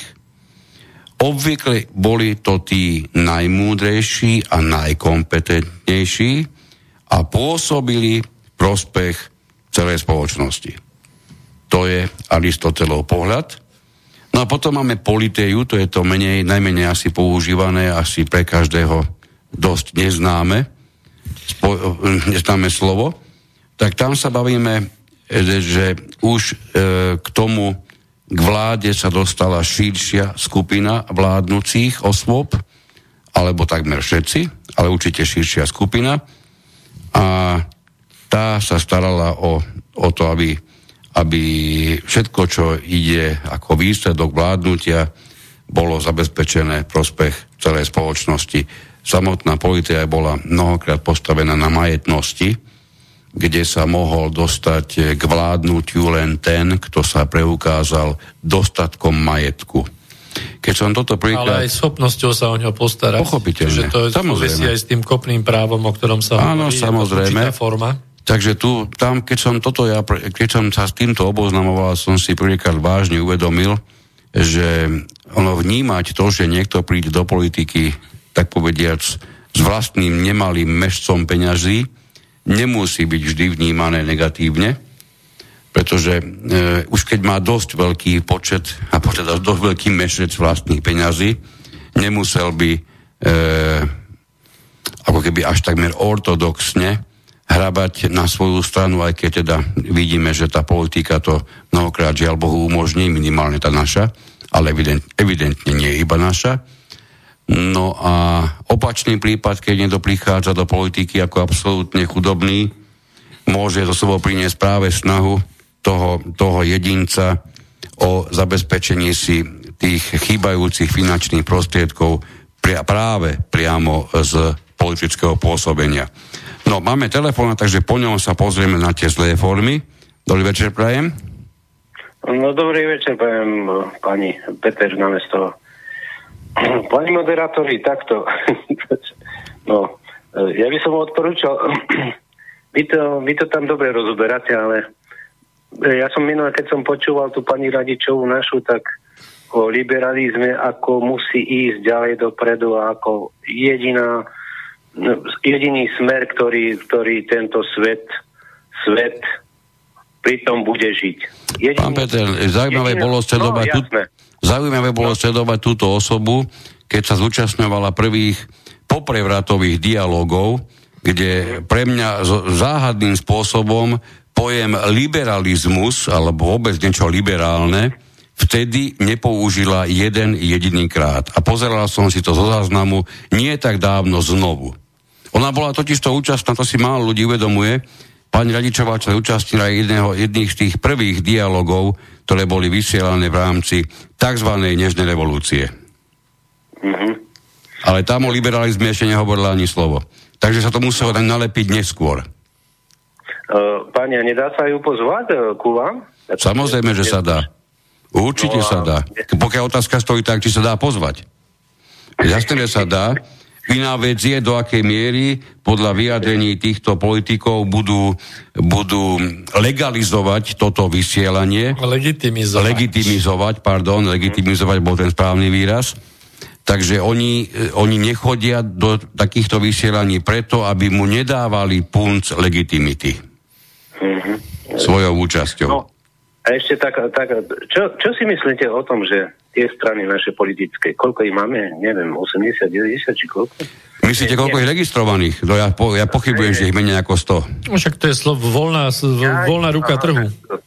Ja som sa zmýlil asi potom. Je ich vyše 100, to je jasné. No. A, neviem, 130 alebo 140, dobre.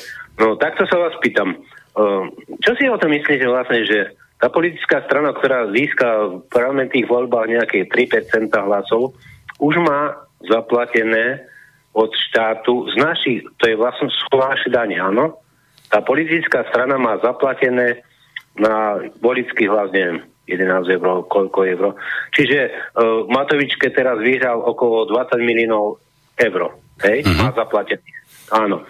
A to má na dobu, koľko mo- možno 5 rokov, životnosť tej strany je 5 rokov, uh, má tam 40, 44, mne to je jedno, ale nie je mi to jedno to, že prečo z našich daní sú platené tie politické strany. Veď to je politický biznis potom, politický biznis. No, No, je, ja hovorím, čo je to Klondike? Ma, čo má, to, má to širší kontext samozrejme, lebo hneď by ste mali oponentov, ktorí povedia, že pokiaľ nebudeme platiť e, z strany, ktoré získali hlasy voličov z rozpočtu, tak potom ako financovať, to sa týka zákonu o financovaní politických strán, kde sú rôzne možnosti, samozrejme, samozrejme príspevkami, darmi a tak ďalej. Ale je to zložitejšie, ako ne, myslím si, že sa nedá toto hodiť do jedného vreca, že teda neplaťme stranám nič. Ja si myslím, že dohromady tých peňazí voči tomu, čo preteká rozpočtom, tak to, čo tie strany dostanú, to je naozaj e, zanedbateľné, pokiaľ by držali naozaj tú špajzu potom následne v poriadku. Hej, ale rozkladne sa ďaleko, ďaleko násobne viac ako to, čo oni dostanú na fungovanie. Toto by som nevidel ako A problém. ešte viac tam nikdy v živote nepribudne, pretože sme sa bavili tiež v tomto vysielaní neraz, prečo už tí najbohatšie vrstvy buď platia mimoriadne málo, alebo dokonca mnohokrát vôbec nič.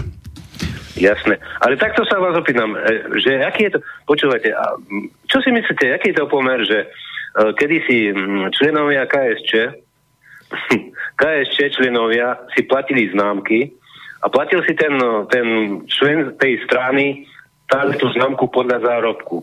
Aký je to potom pomer? vidíte, že čo je ten, ten no, nejaký socializmus s tými straníkmi, komunistami a to, to bol, akože bol, nebol skromnejší potom, ako, ako je to teraz? Ďakujem. Mm-hmm. ja sa vás opýtam. Ďakujem. Ďakujem, do počutia. Ďakujeme za odpoveď. Mm-hmm. No, e, zrejme, zrejme tým, tým e, e,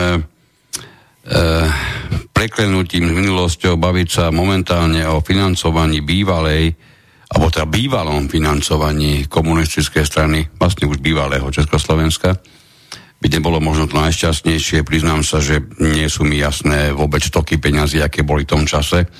To, že sa platilo nejaké členské, to by som považoval skôr za určitú symboliku, alebo za nejakú, nejakú sú, sú náležitosť so samotnou stranou ale veľmi pochybujem o tom, že práve na týchto príspevkoch členských tá strana klesala či stúpala, to sa mi veľmi nechce veriť. Ale ideologicky je to si, správne. No, no, stačí si uvedomiť, aké majetky, obrovské majetky táto, táto strana vlastnila vo vlastnom portfóliu a samozrejme ďalšie majetky boli e, zo spriaznených, v spriaznených subjektoch typu SOZM a, SOZM a rôzne pionierské a ešte iné organizácie, kde tam bol naozaj množstvo a množstvo majetku, veď to si pamätáme ešte zo začiatku 90. rokov, ako sa to všetko demokraticky dostalo zo sveta.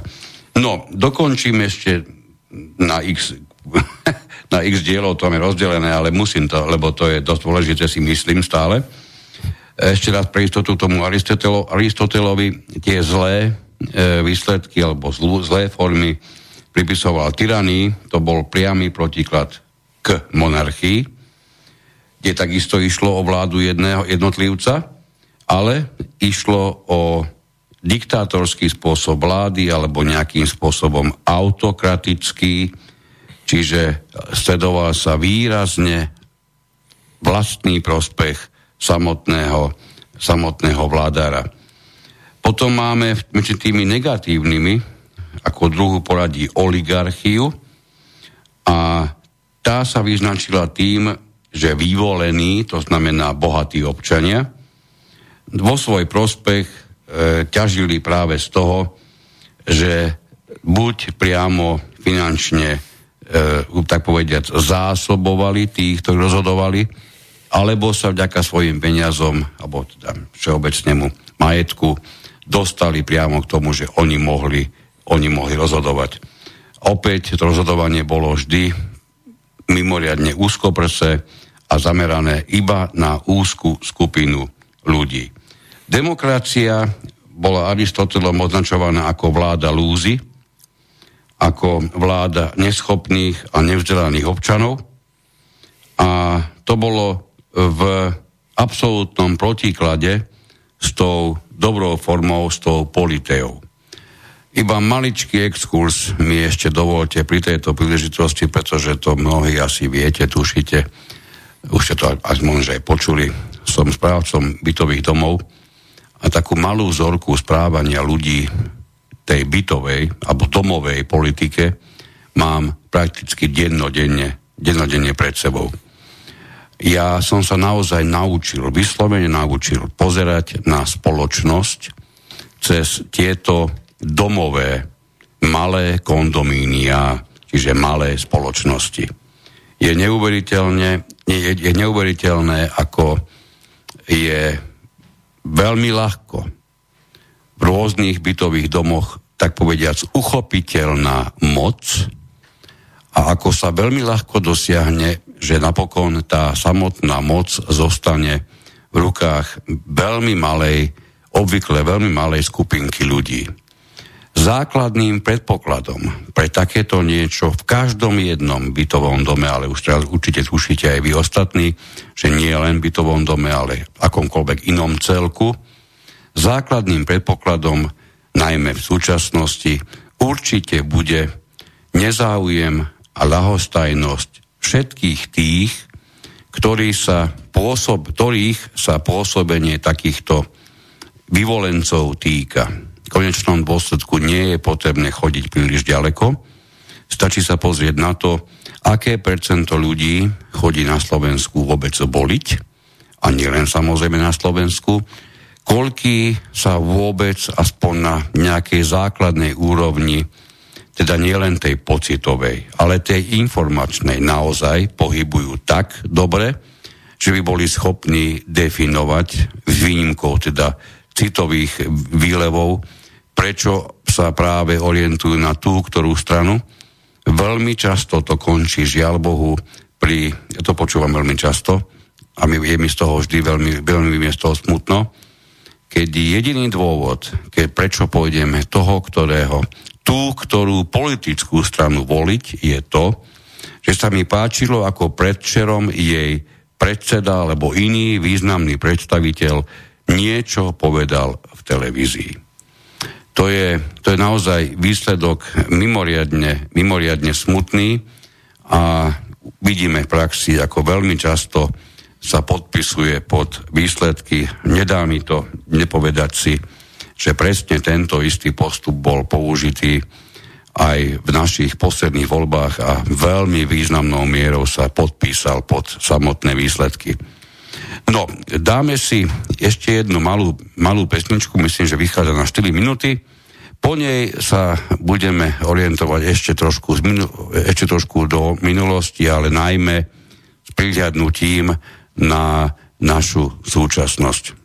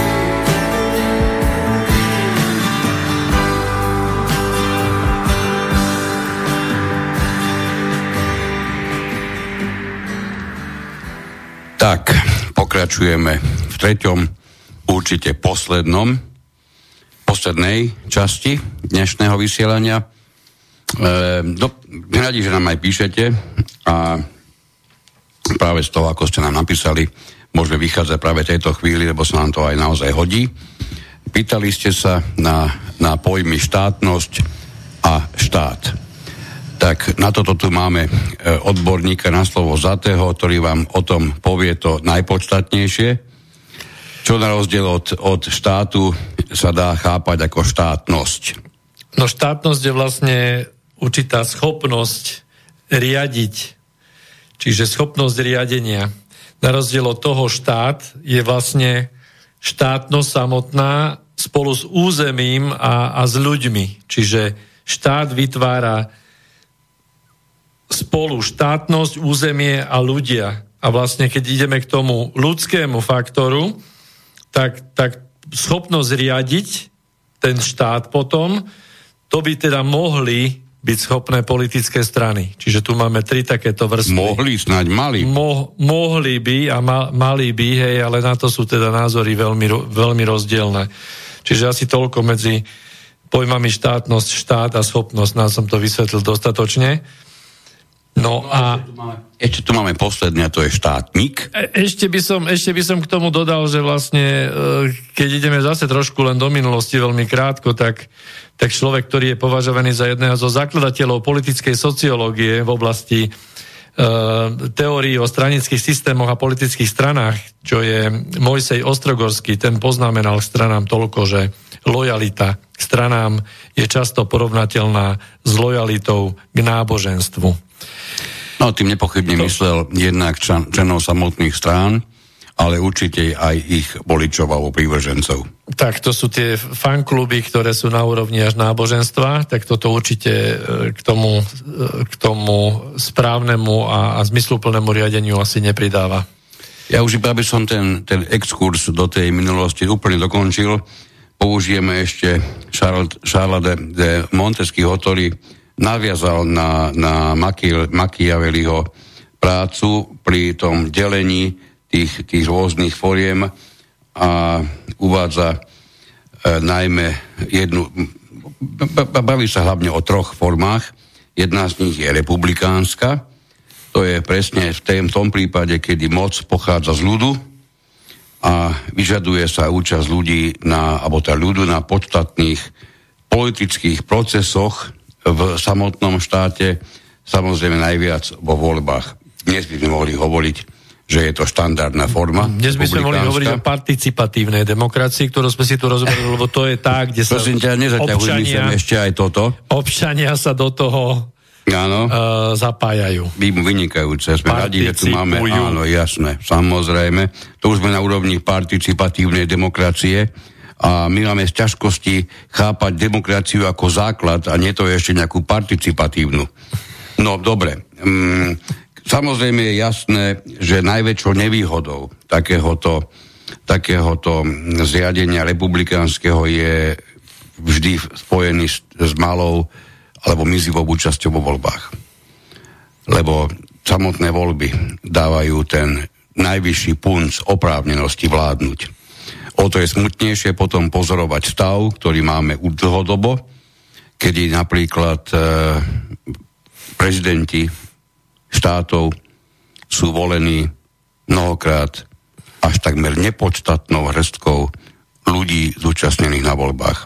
Slovensko v tomto prípade nie je žiadnou významnou výnimkou, pretože hrdiť sa titulom prezident s tým, že ma zvolilo 24% oprávnených voličov, to nie je, kto ho vie, aký výsledok.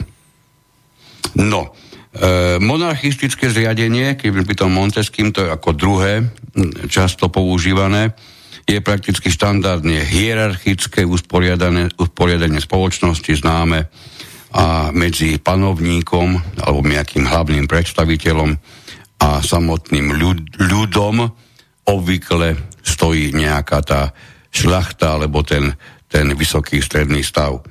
No, mm, tam, je, tam je samozrejme najväčší nedostatok v tom, že je prakticky všetká moc sústredená v rukách jedného panovníka. Toto už je Montesquieu na rozdiel od Aristotela. No a posledný typ, ktorý, ktorý spomína, je despocia.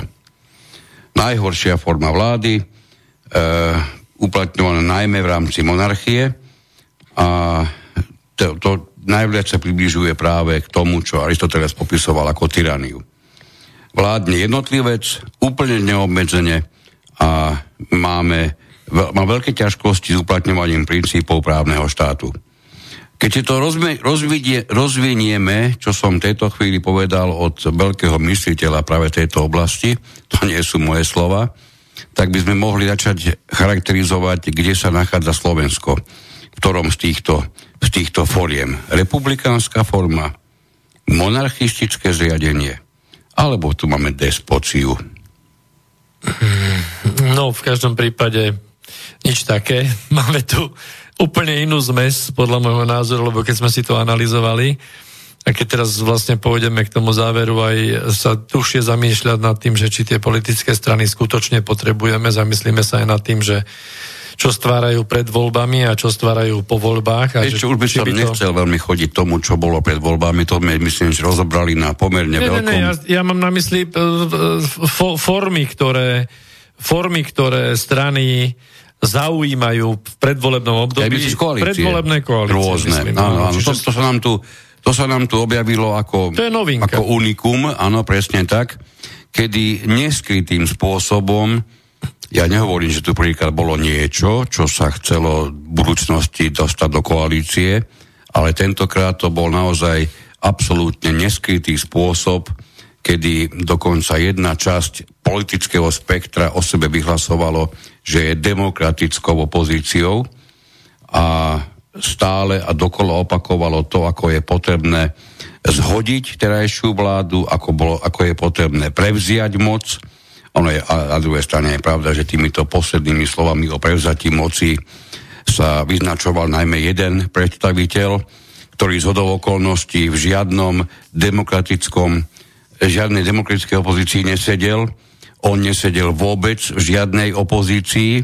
On si sedel 5 rokov v e, prezidentskom paláci a potom rozpore so štandardami zaužívanými naozaj po celom svete sa kto ho vie prečo rozhodol vrátiť do politického boja a súperiť vážne o hlasy voličov a no, veľa nechýbalo a skončil by takisto pred bránami, bránami parlamentu, čo by som ja osobne bral ako mimoriadne nešťastný stav pre niekoho, kto má oprávnenie celý život nosiť označenie prezident.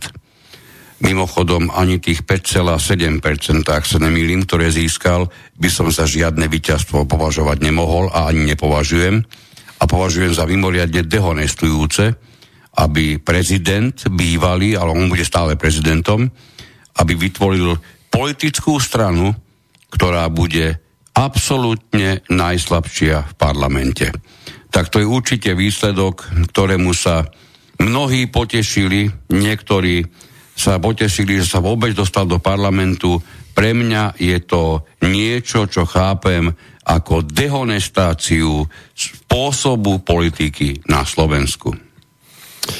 No ale mňa zaujal Jiří Pajne, ktorý v Českej republike sa orientuje a je teda aj v stranickej politike a keďže oni tam majú s týmito predvolebnými koalíciami, rôznymi týmito tanečkami predvolebnými ďaleko, ďaleko viacej skúseností, tak on si dovolil to zanalizovať a nedá sa nesúhlasiť. E, V podstate hovorí o tom, že čiastočne teda on sa zhoduje tiež s tým, že každá strana by si mala vlastne odmakať tie základy a každá strana by mala byť homogénna. A názor na to, ako má vyzerať povolebná koalícia, je jednoznačne taký, že povolebná koalícia by mala e, sa skladať z čo najmenšieho počtu strán, ktoré majú väčšinu v parlamente. To znamená nič navyše. Dôvod je jednoduchý. E, celá, celá problematik, e, problematika, kde sa strany spájajú do koalícií, hovorí o tom, že koalícia vytvára stabilnú vládu vtedy, čiže strany vytvárajú stabilnú vládu vtedy, keď sú čo najviac homogénne. Čiže ich programy a samozrejme tí predstavitelia sú čo naj, najúžšie v nejakom tom, tom politickom, filozofickom, e, ekonomickom prúde. Hej? Čiže ideálne by to bolo 75 plus 1, 76 hlasov v koalícii. Čokoľvek navyše, čo je nesúrodé, ako teraz tu sa bavíme, že e, my v našej povolebnej situácii sme tu mali možnosti možnosti trojitých kombinácií, hej, Olano, sme SAS a tak ďalej, alebo ešte s, so stranou za ľudí. Boli tam možnosti proste vytvoriť tri trojčlenné koalície. V každom prípade skúste sa zamyslieť, ktorá by bola najsúrodejšia. Hej. Ako náhle teraz pán Matovič povedal, že chce ústavnú väčšinu, neviem, že či to je veľká výhoda, pretože to bude na úkor tej súrodosti lebo v prípade týchto štyroch uh, strán je to neskutočne naširoko celé porozbijané. No a keď sa pozrieme na to novum na našej politickej scéne, čiže pokus o vytvorenie predvolebnej koalície, strán... Moment, ak sme si rozumeli, tým nemyslíme PS a spolu. No, aj oni urobili... Aj oni podstate, urobili, ale oni no, robili oficiálnu koalíciu kdežto ostatní sa snažili o tak, tak ako keby vyslovenú, ale nepísanú koalíciu. No to, to, že oni sa dohodnú, že nebudú na seba strieľať alebo niečo podobné, to je niečo iné, ale v podstate áno, očakávalo sa, že strany za ľudí, PS spolu a ešte aj KDH vytvoria veľký blok, niečo na štýl SDK, Hej. To, sa ešte, to sa ešte tej chvíli nerátalo s tým, že KDH stojí na hlino, pardon, hlinených nohách. Hlinených nohách. No tak, ale e, znovu v politických knihách sa hovorí, že takéto veľké, široké koalície sa dajú realizovať v krajine v období veľkých zmien, čiže to u nás bolo ešte obdobie po revolúcii, tej zamatovej samozrejme relatívne blízko a hlavne bolo tam hodne čo privatizovať. Takže taká nesúrodá koalícia vtedy dokáže úplne kľudne krásne žiť, lebo každý si chrochtá v tom svojom hrantíku. Čiže teraz, ako aj vidíme, že tá predvolebná koalícia je úplná hlúposť z politologického hľadiska, pretože ono to hovorí asi toľko to. Poprvé, hovorí to o tom, že tí politici, ktorí sa chcú silou mocou spojiť, sú hladní po nejakých postoch Čiže nechcú si to odpracovať, nechcú ísť dole, nechcú ísť tak, ako treba, stranicky, ale myslia si, že nejakou skratkou spojením sa s, ďalší, s ďalšími stranami dosiahnu teda tie mety, aby, aby sa delili o tú, o tú moc. Potom je tam ďalšia vec, e, druhá, že vlastne v prípade koalícií ide absolútne do úzadia nejaký program. Čiže na programe nezáleží. Pretože skúste si dať do, dohromady tie štyri, štyri strany, keby urobili celú koalíciu, tak to máte odľava doprava, či ekonomicky, či sociologicky, či, či politicky. Jedno ich spájalo. Pardon, dve veci no, ich moč. spájali. No, moc. Nenávisť e, k Ficovi, ktorá bola mimoriadne proklamovaná veľmi často. To je vynikajúci Ak program. nie k Ficovi, tak potom k Smeru ako takému nenávisť ku Kotlebovi a celej jeho strane, to takisto viackrát a viacnásobne zaznievalo. Neviem, do akej miery takáto nenávisť dokáže urobiť súdržnosť. Ja mám, si, ja mám v sebe istotu, že nedokáže, pretože ako náhle nemám koho nenávidieť, tak je po súdržnosti. A keby sme dostali teraz naozaj úlohu babrať sa v tom, čo ich skutočne môže udržať pohromade, tak s výnimkou tej moci, ktorá takisto nebude patriť každému rovnako, a to samé o sebe vytvorí základ na to, aby to nejako dlhodobo a úspešne nefungovalo, pretože oni tú moc nebudú mať rovnomerne rozdelenú. No určite. Aj tam by už to fungovalo ťažko, ale tým, že bude nerovnomerne, tak už dnes si dovolím povedať, že ten ortiel je napísaný. No ale teda ako som povedal, e, po druhé, že čo vytvára taká široká koalícia, kde na programe v podstate nezáleží, lebo tie programy sa nedajú zlúčiť. V podstate hovorí nám, voličom, akože vykašlite na to, bez ohľadu na to, že čo si vy myslíte, jednoducho nás volte. Program, neprogram, to je všetko jedno. A potom je tu jeden tretí moment. Ja som včera povedal tri pekné vety televízii, to musíte zvoliť. No, potom je tu tretí ešte moment a to je to, že samozrejme, že pokiaľ sa strany zlúčia v predvolebných koalíciách, tak e, zákon volebný väčšinou stanovuje zvýšené volebné kvórum, čiže z 5% na 7, ktoré bolo osudným pre PS spolu. Hej? No a e, samozrejme, že toto niektoré strany krásne obchádzajú a máme tu také útvary, ako vytvoril pán Matovič, lebo keď si uvedomíte, tak on pri nezvýšenom kvóre čiže ostal pri kvóre 5% ako, ako jednej strany, tak zobral na kandidátku svojej strany vlastne ďalších, ja neviem koľko, 4 strany, či 5, či koľko ich temení sa to spočítať nedá. Hej. Kresťanská únia, e, zmena z dola, OKS a všetko, OKS nie je OKS v Saske. To je tiež, to je, to je tiež vlastne, je to viac strán, hej, aj fyzicky viac strán, ale idú na jednej kandidátke, čiže je to jednoducho obidenie volebného zákona, aby nemali zvýšené to kvórum. Čiže čo nám týmto chcú vlastne povedať? Všetky predvolebné koalície v zásade sa dajú hodiť do jedného vreca. Je to podvod na voličoch. No koalície určite. Ehm, akýkoľvek politológ ti to jednoznačne vysvetlí. Koalície nie sú ničím iným, len neustálým hľadaním kompromisov, čo teda okrem iného znamená, kto a akým spôsobom môže uplatniť to, kvôli čomu bol vôbec zvolený, keď neustále to, čo musí robiť, je, je lavírovanie tak, aby sa vôbec udržal tej koalícii. No, tu si to povedal veľmi správne, to má absolútnu logiku. že čím je tá koalícia menšia, tým to logika dáva. Tam, Tým sa, tam, tam nie je potrebné o tom dlhodobo sa zamýšľať, lebo to je naprosto nad slnko jasnejšie. Ak mám väčšinu jedného jediného hlasu, tak si nemôžem dovoliť žiadny balans len tak, hoci ako si tu hovoriť, že mne je to jedno, či niekto z koalície odíde, prípadne a ja si toto presadím, nech by bolo čokoľvek. Tie, tie výkyvy na jednu či na druhú stranu musia byť, logika to hovorí, výrazne menšie. Čiže koalícia 70, 76 strán v prípade slovenského parlamentu by zrejme bola, na, na rozdiel od toho, čo, čo, čo počúvame štandardne od politikov, by bola zrejme a jednoznačne by musela byť najstabilnejšia. Lebo ona by musela stabilne pôsobiť, aj keby nechcela. V opačnom prípade nastáva presne opačný stav a z koalície sa postupne veľmi rýchlo stane opozícia.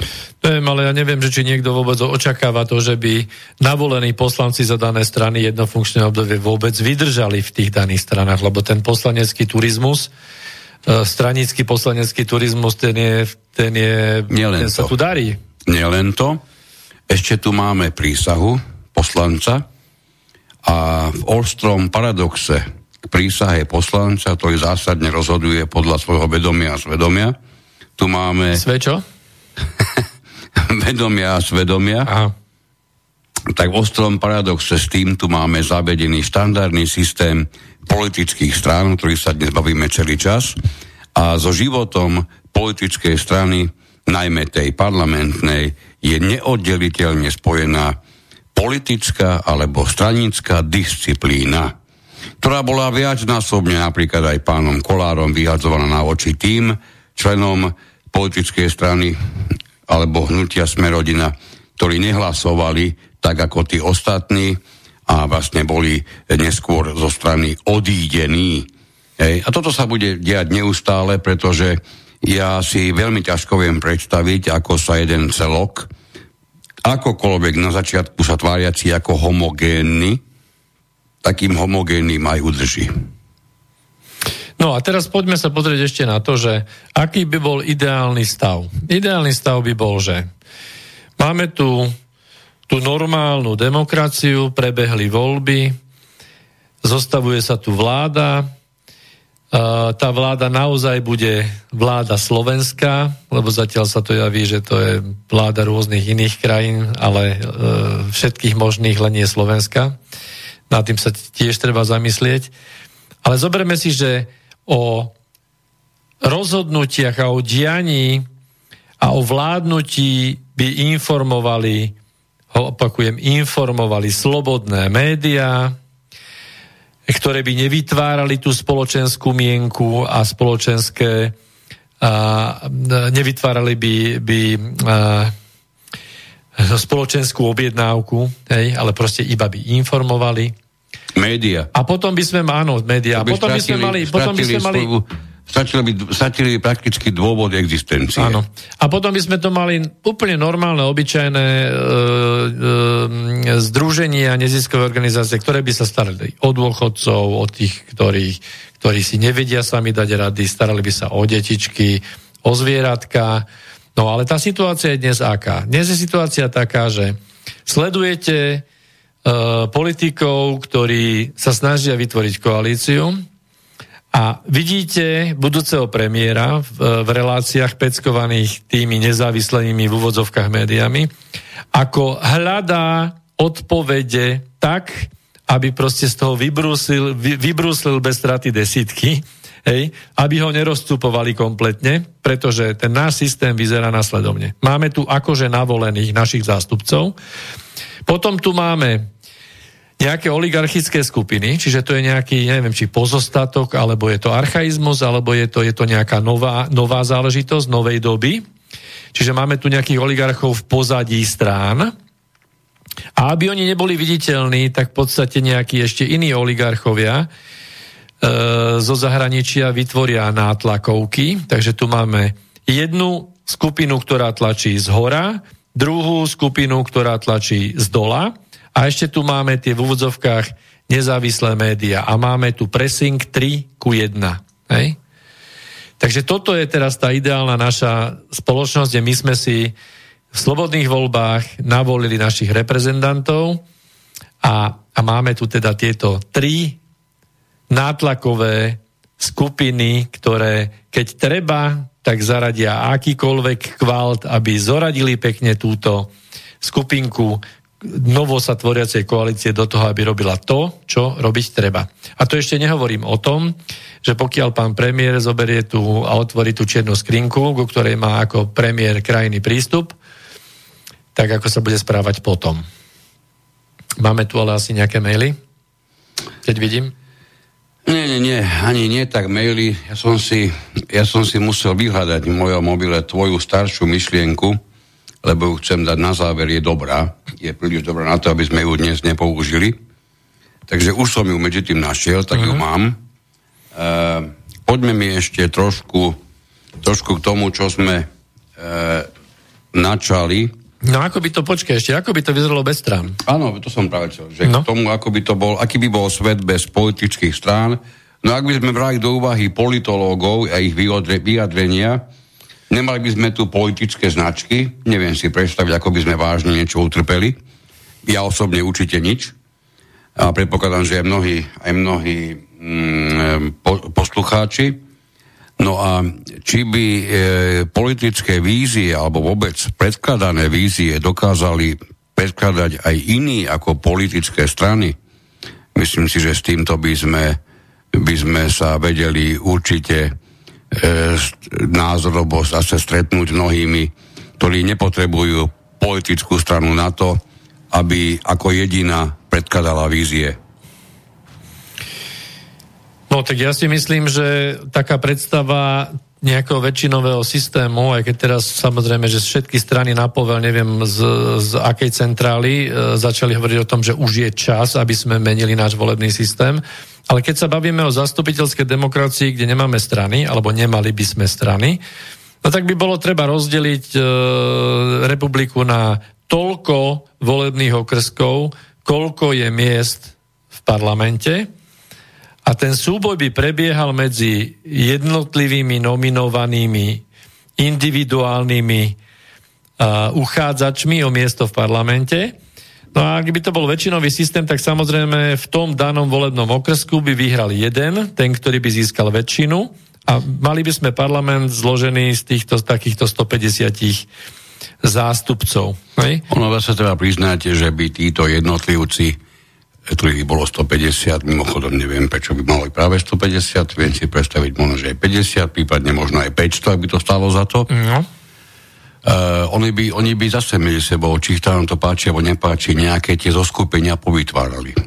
Hej, také tie, tie, nechcem použiť, že lobistické na skupiny alebo nátlakové skupiny, ale proste nejaké spájanie sa do, za, za, s úmyslom docieli čosi by s vysokou pravdepodobnosťou nastalo a pravda je aj to, že by bolo, že by toto pôsobenie bolo výrazne menej čitateľné, ako to je dnes. Tým nechcem povedať, že za každým vieme dopredu, ako bude kto hlasovať, to naozaj boli sme veľakrát prekvapení, ako to dopadalo, ale v každom prípade by, by tam nebolo to, čo tam je dnes a čo priamo odporuje ústav, ústave, pardon, s, e, poslaneckému slubu a to je stranická disciplína. No dobre, ale, ale v podstate v, v rámci toho systému so stranami, strany predstavujú nejaký taký akoby prostredník medzi tým voličom a medzi tým vykonávateľom toho mandátu, pretože keď je možné krúžkovať, tak vlastne e, my ani nevieme, kto bude definitívne zvolený. A, a potom tam vlastne v tej, v tej straníckej kuchyni sa pečú nejaké rozhodnutia a potom sa tam dvíhajú palce hore a dvíhajú palce dole a toto je nejaká otvorenosť, toto je otvorené riešenie veci verejných. To sú zákulisné taktiky a, a naozaj politikárčenie, no dobre, politikárčenie do, do parlamentu patrí samozrejme, ale také férové parlamentárne. Jasné, Nie, že... Ten... Už, keď, už keď je jasné, že kolegovia, tvoji vlastní stranickí kolegovia sú natoľko nepozorní, prípadne natoľko nemlehetní, natoľko neschopní, že im je potrebné pomôcť dvihnutím palca hore alebo dole, dole, aby bolo jasné, ako sa má hlasovať, tak už keď toto sa má vyskytnúť, parlamente, pre mňa je toto priamou urážkou všetkej normality, absolútnym atakom normality. A v tej chvíli sa prejavuje to, to najhrubšie, alebo teda to najspodnejšie dno, aké je s politikou vôbec možné spojiť, pretože toto pre mňa je ukážka, že tá strana chce byť navonok, pôsobiť ako celok, ale musí sa poisťovať takýmito pomôckami, aby to vôbec dokázala, pretože názorovo, ten názor, ktorý mal byť tej politickej strane dávno prijatý, pretože názorovo to z toho nevyplýva. Čiže ide, ide akékoľvek hlasovanie, hlasovanie, na ktorom sa nedá uplatniť e, prirodzenosť tej strane. To, to ti potom dáva jasný rozmer, že tá strana ako celok nepôsobí prirodzene, ale to jediné, čo v nej dlhodobo pôsobí, je určitá zaviazanosť najmä k predsedovi a najmä k tým, ktorí v budúcnosti, teda už v minulosti robili a v budúcnosti možno budú zostavovať kandidátku, pretože ja keď budem chcieť uplatňovať silou mocou princípy môjho vlastného vedomia a svedomia, tak sa mi veľmi ľahko môže stať, že síce si ich uplatním, ale na žiadnej ďalšej kandidátke sa neobjavím. Takže sa vlastne vypoklunkujem sa sám seba z politického života. Máme ešte jeden mail, skúsim narýchlo na záver. E, naša kultúra múdrosti sa predáva v rozprávkach, porekadlách a aforizmoch. Jedným z nich je aforizmus mať pravdu voči všetkým. Jednoduchý príklad Galileo Galilei a jeho slova a, jeho slova a predsa sa točí. E, moja otázka. Ako demokratický systém strán zabezpečí víťazstvo poznania a reálne, reálne znalosti jednotlivca nad neznalosťou a nepoznaním drvivej absolútnej väčšiny. No, tá otázka je na mieste, je, je, je famózna. Je na celú reláciu? Myslím si, že jednak je na celú reláciu a budem veľmi prekapený, ak sa dokáže nájsť na to úplne nejaká jednoznačná odpoveď. E, totiž to hľadať, ako výťazí, ako, mohla, ako by mohla zvíťaziť e, ako by, ako by čokoľvek mohlo zvyťaziť nad neznalosťou a nepoznaním absolútnej väčšiny, je zároveň nájsť spôsob, ako urobiť tú nešťastnú demokraciu konečne tým správnym, či už zriadením, alebo správnym postupom, pretože tá dnešná, takou, ako ju bežne poznáme, a ja sa musím znovu na chvíľu vrátiť tým bytovým domom, jednoznačne a v plnej náhote dokazuje, že väčšina nikdy nebude tá, ktorá je múdra. To sa nikdy a nikdy nestalo, aké tak iba prechodne a málo kedy. Väčšina totiž to je lahostajná, neznalá, ne, nepozná súvislosti, neodborná a rozhoduje sa takmer zákonite len a len na báze pocitov. Neviem, to je, vás... Toto je pre mňa najväčším nedostatkom demokracie, čo zároveň je pre mňa, musím z Jalbou na záver skonštatovať, že toto je tak zásadná chyba, že pre túto chybu je pre mňa demokracia prakticky nestráviteľným spôsobom, lebo vidím výsledky všade, kde sa hýbem. A tie výsledky sú mimoriadne škaredé a neraz. Neviem, prečo vás zaujíma, že ako by mohla nevedomosť, pardon, vedomosť a vedomie zvíťaziť nad nevedomosťou, stačí, ak zvíťazí pravda a láska nad lžou a nenávisťou, predsa to nám povedali. No, lepšie to nemohol ukončiť, áno. E, ja sa teda, keďže máme naozaj poslednú minútku a pol, ja sa vrátim k tomu, čo som chcel pôvodne prečítať, teraz mi to pochopiteľne zmizlo. Ja, a ešte, to mám. ja ešte k tomu dám jednu poslednú myšlienku, ktorú si dovolím Máme povedať, minútu. že nikto nikto ne, nehodnotil naše voľby tak, že v našej krajine zvíťazili v podstate uh, mainstreamové sily s uh, antisystémom. To znamená, že ako keby zvíťazila Merklová a spravila koalíciu s AFD, alebo ako Macron z Le Pen, alebo ako Conti so Salvinim. Skúste sa nad tým zamysleť, lebo to je presne... To sa u nás stalo. To je presne Áno. uh, za ľudí a kolár. No, písal si mi už dávnejšie. Aký je rozdiel medzi slepým a vidiacim, ktorý nechce vidieť? hluchým a počujúcim, ktorý nechce počuť, nevedomým a vedomým, ktorý nechce rozumieť. Aký je rozdiel je, keď máme v komore krysy a hádame sa, či ich vymeníme za myši. A zostávame slepí, hluchí, nevedomí, o to viac hrdí na svoj fanklub krís či fanklub myší. Fanúšik sa vždy stane len obeťou hry a niekto iný zase vyberie tie výhry. Koľkokrát si to ešte historicky zopakujeme? Toľkokrát, koľkokrát to bude potrebné. Toť myšlienka môjho kolegu Petra Luknára na úplný záver. Takže veľmi pekne ďakujem za dnešnú spoluprácu Petrovi Luknárovi. A ďakujem môjmu kolegovi Miroslavovi Kantnerovi. A samozrejme vám, naši pošlu, poslucháči, ktorým ďakujeme za vašu priazeň, ktorá sa odzrkadluje vo vašich, vo vašich mailoch a v tom, že nás počúvate. Tešíme sa znovu o dva týždne a ako vždy aj dnes vám poprajem, aby ste sa mali krásne a niečo preto určite aj urobili. Do počutia. Do počutia. Táto relácia vznikla za podpory dobrovoľných príspevkov našich poslucháčov. I ty sa k ním môžeš pridať. Viac informácií nájdeš na www.slobodnyvysielac.sk Ďakujeme.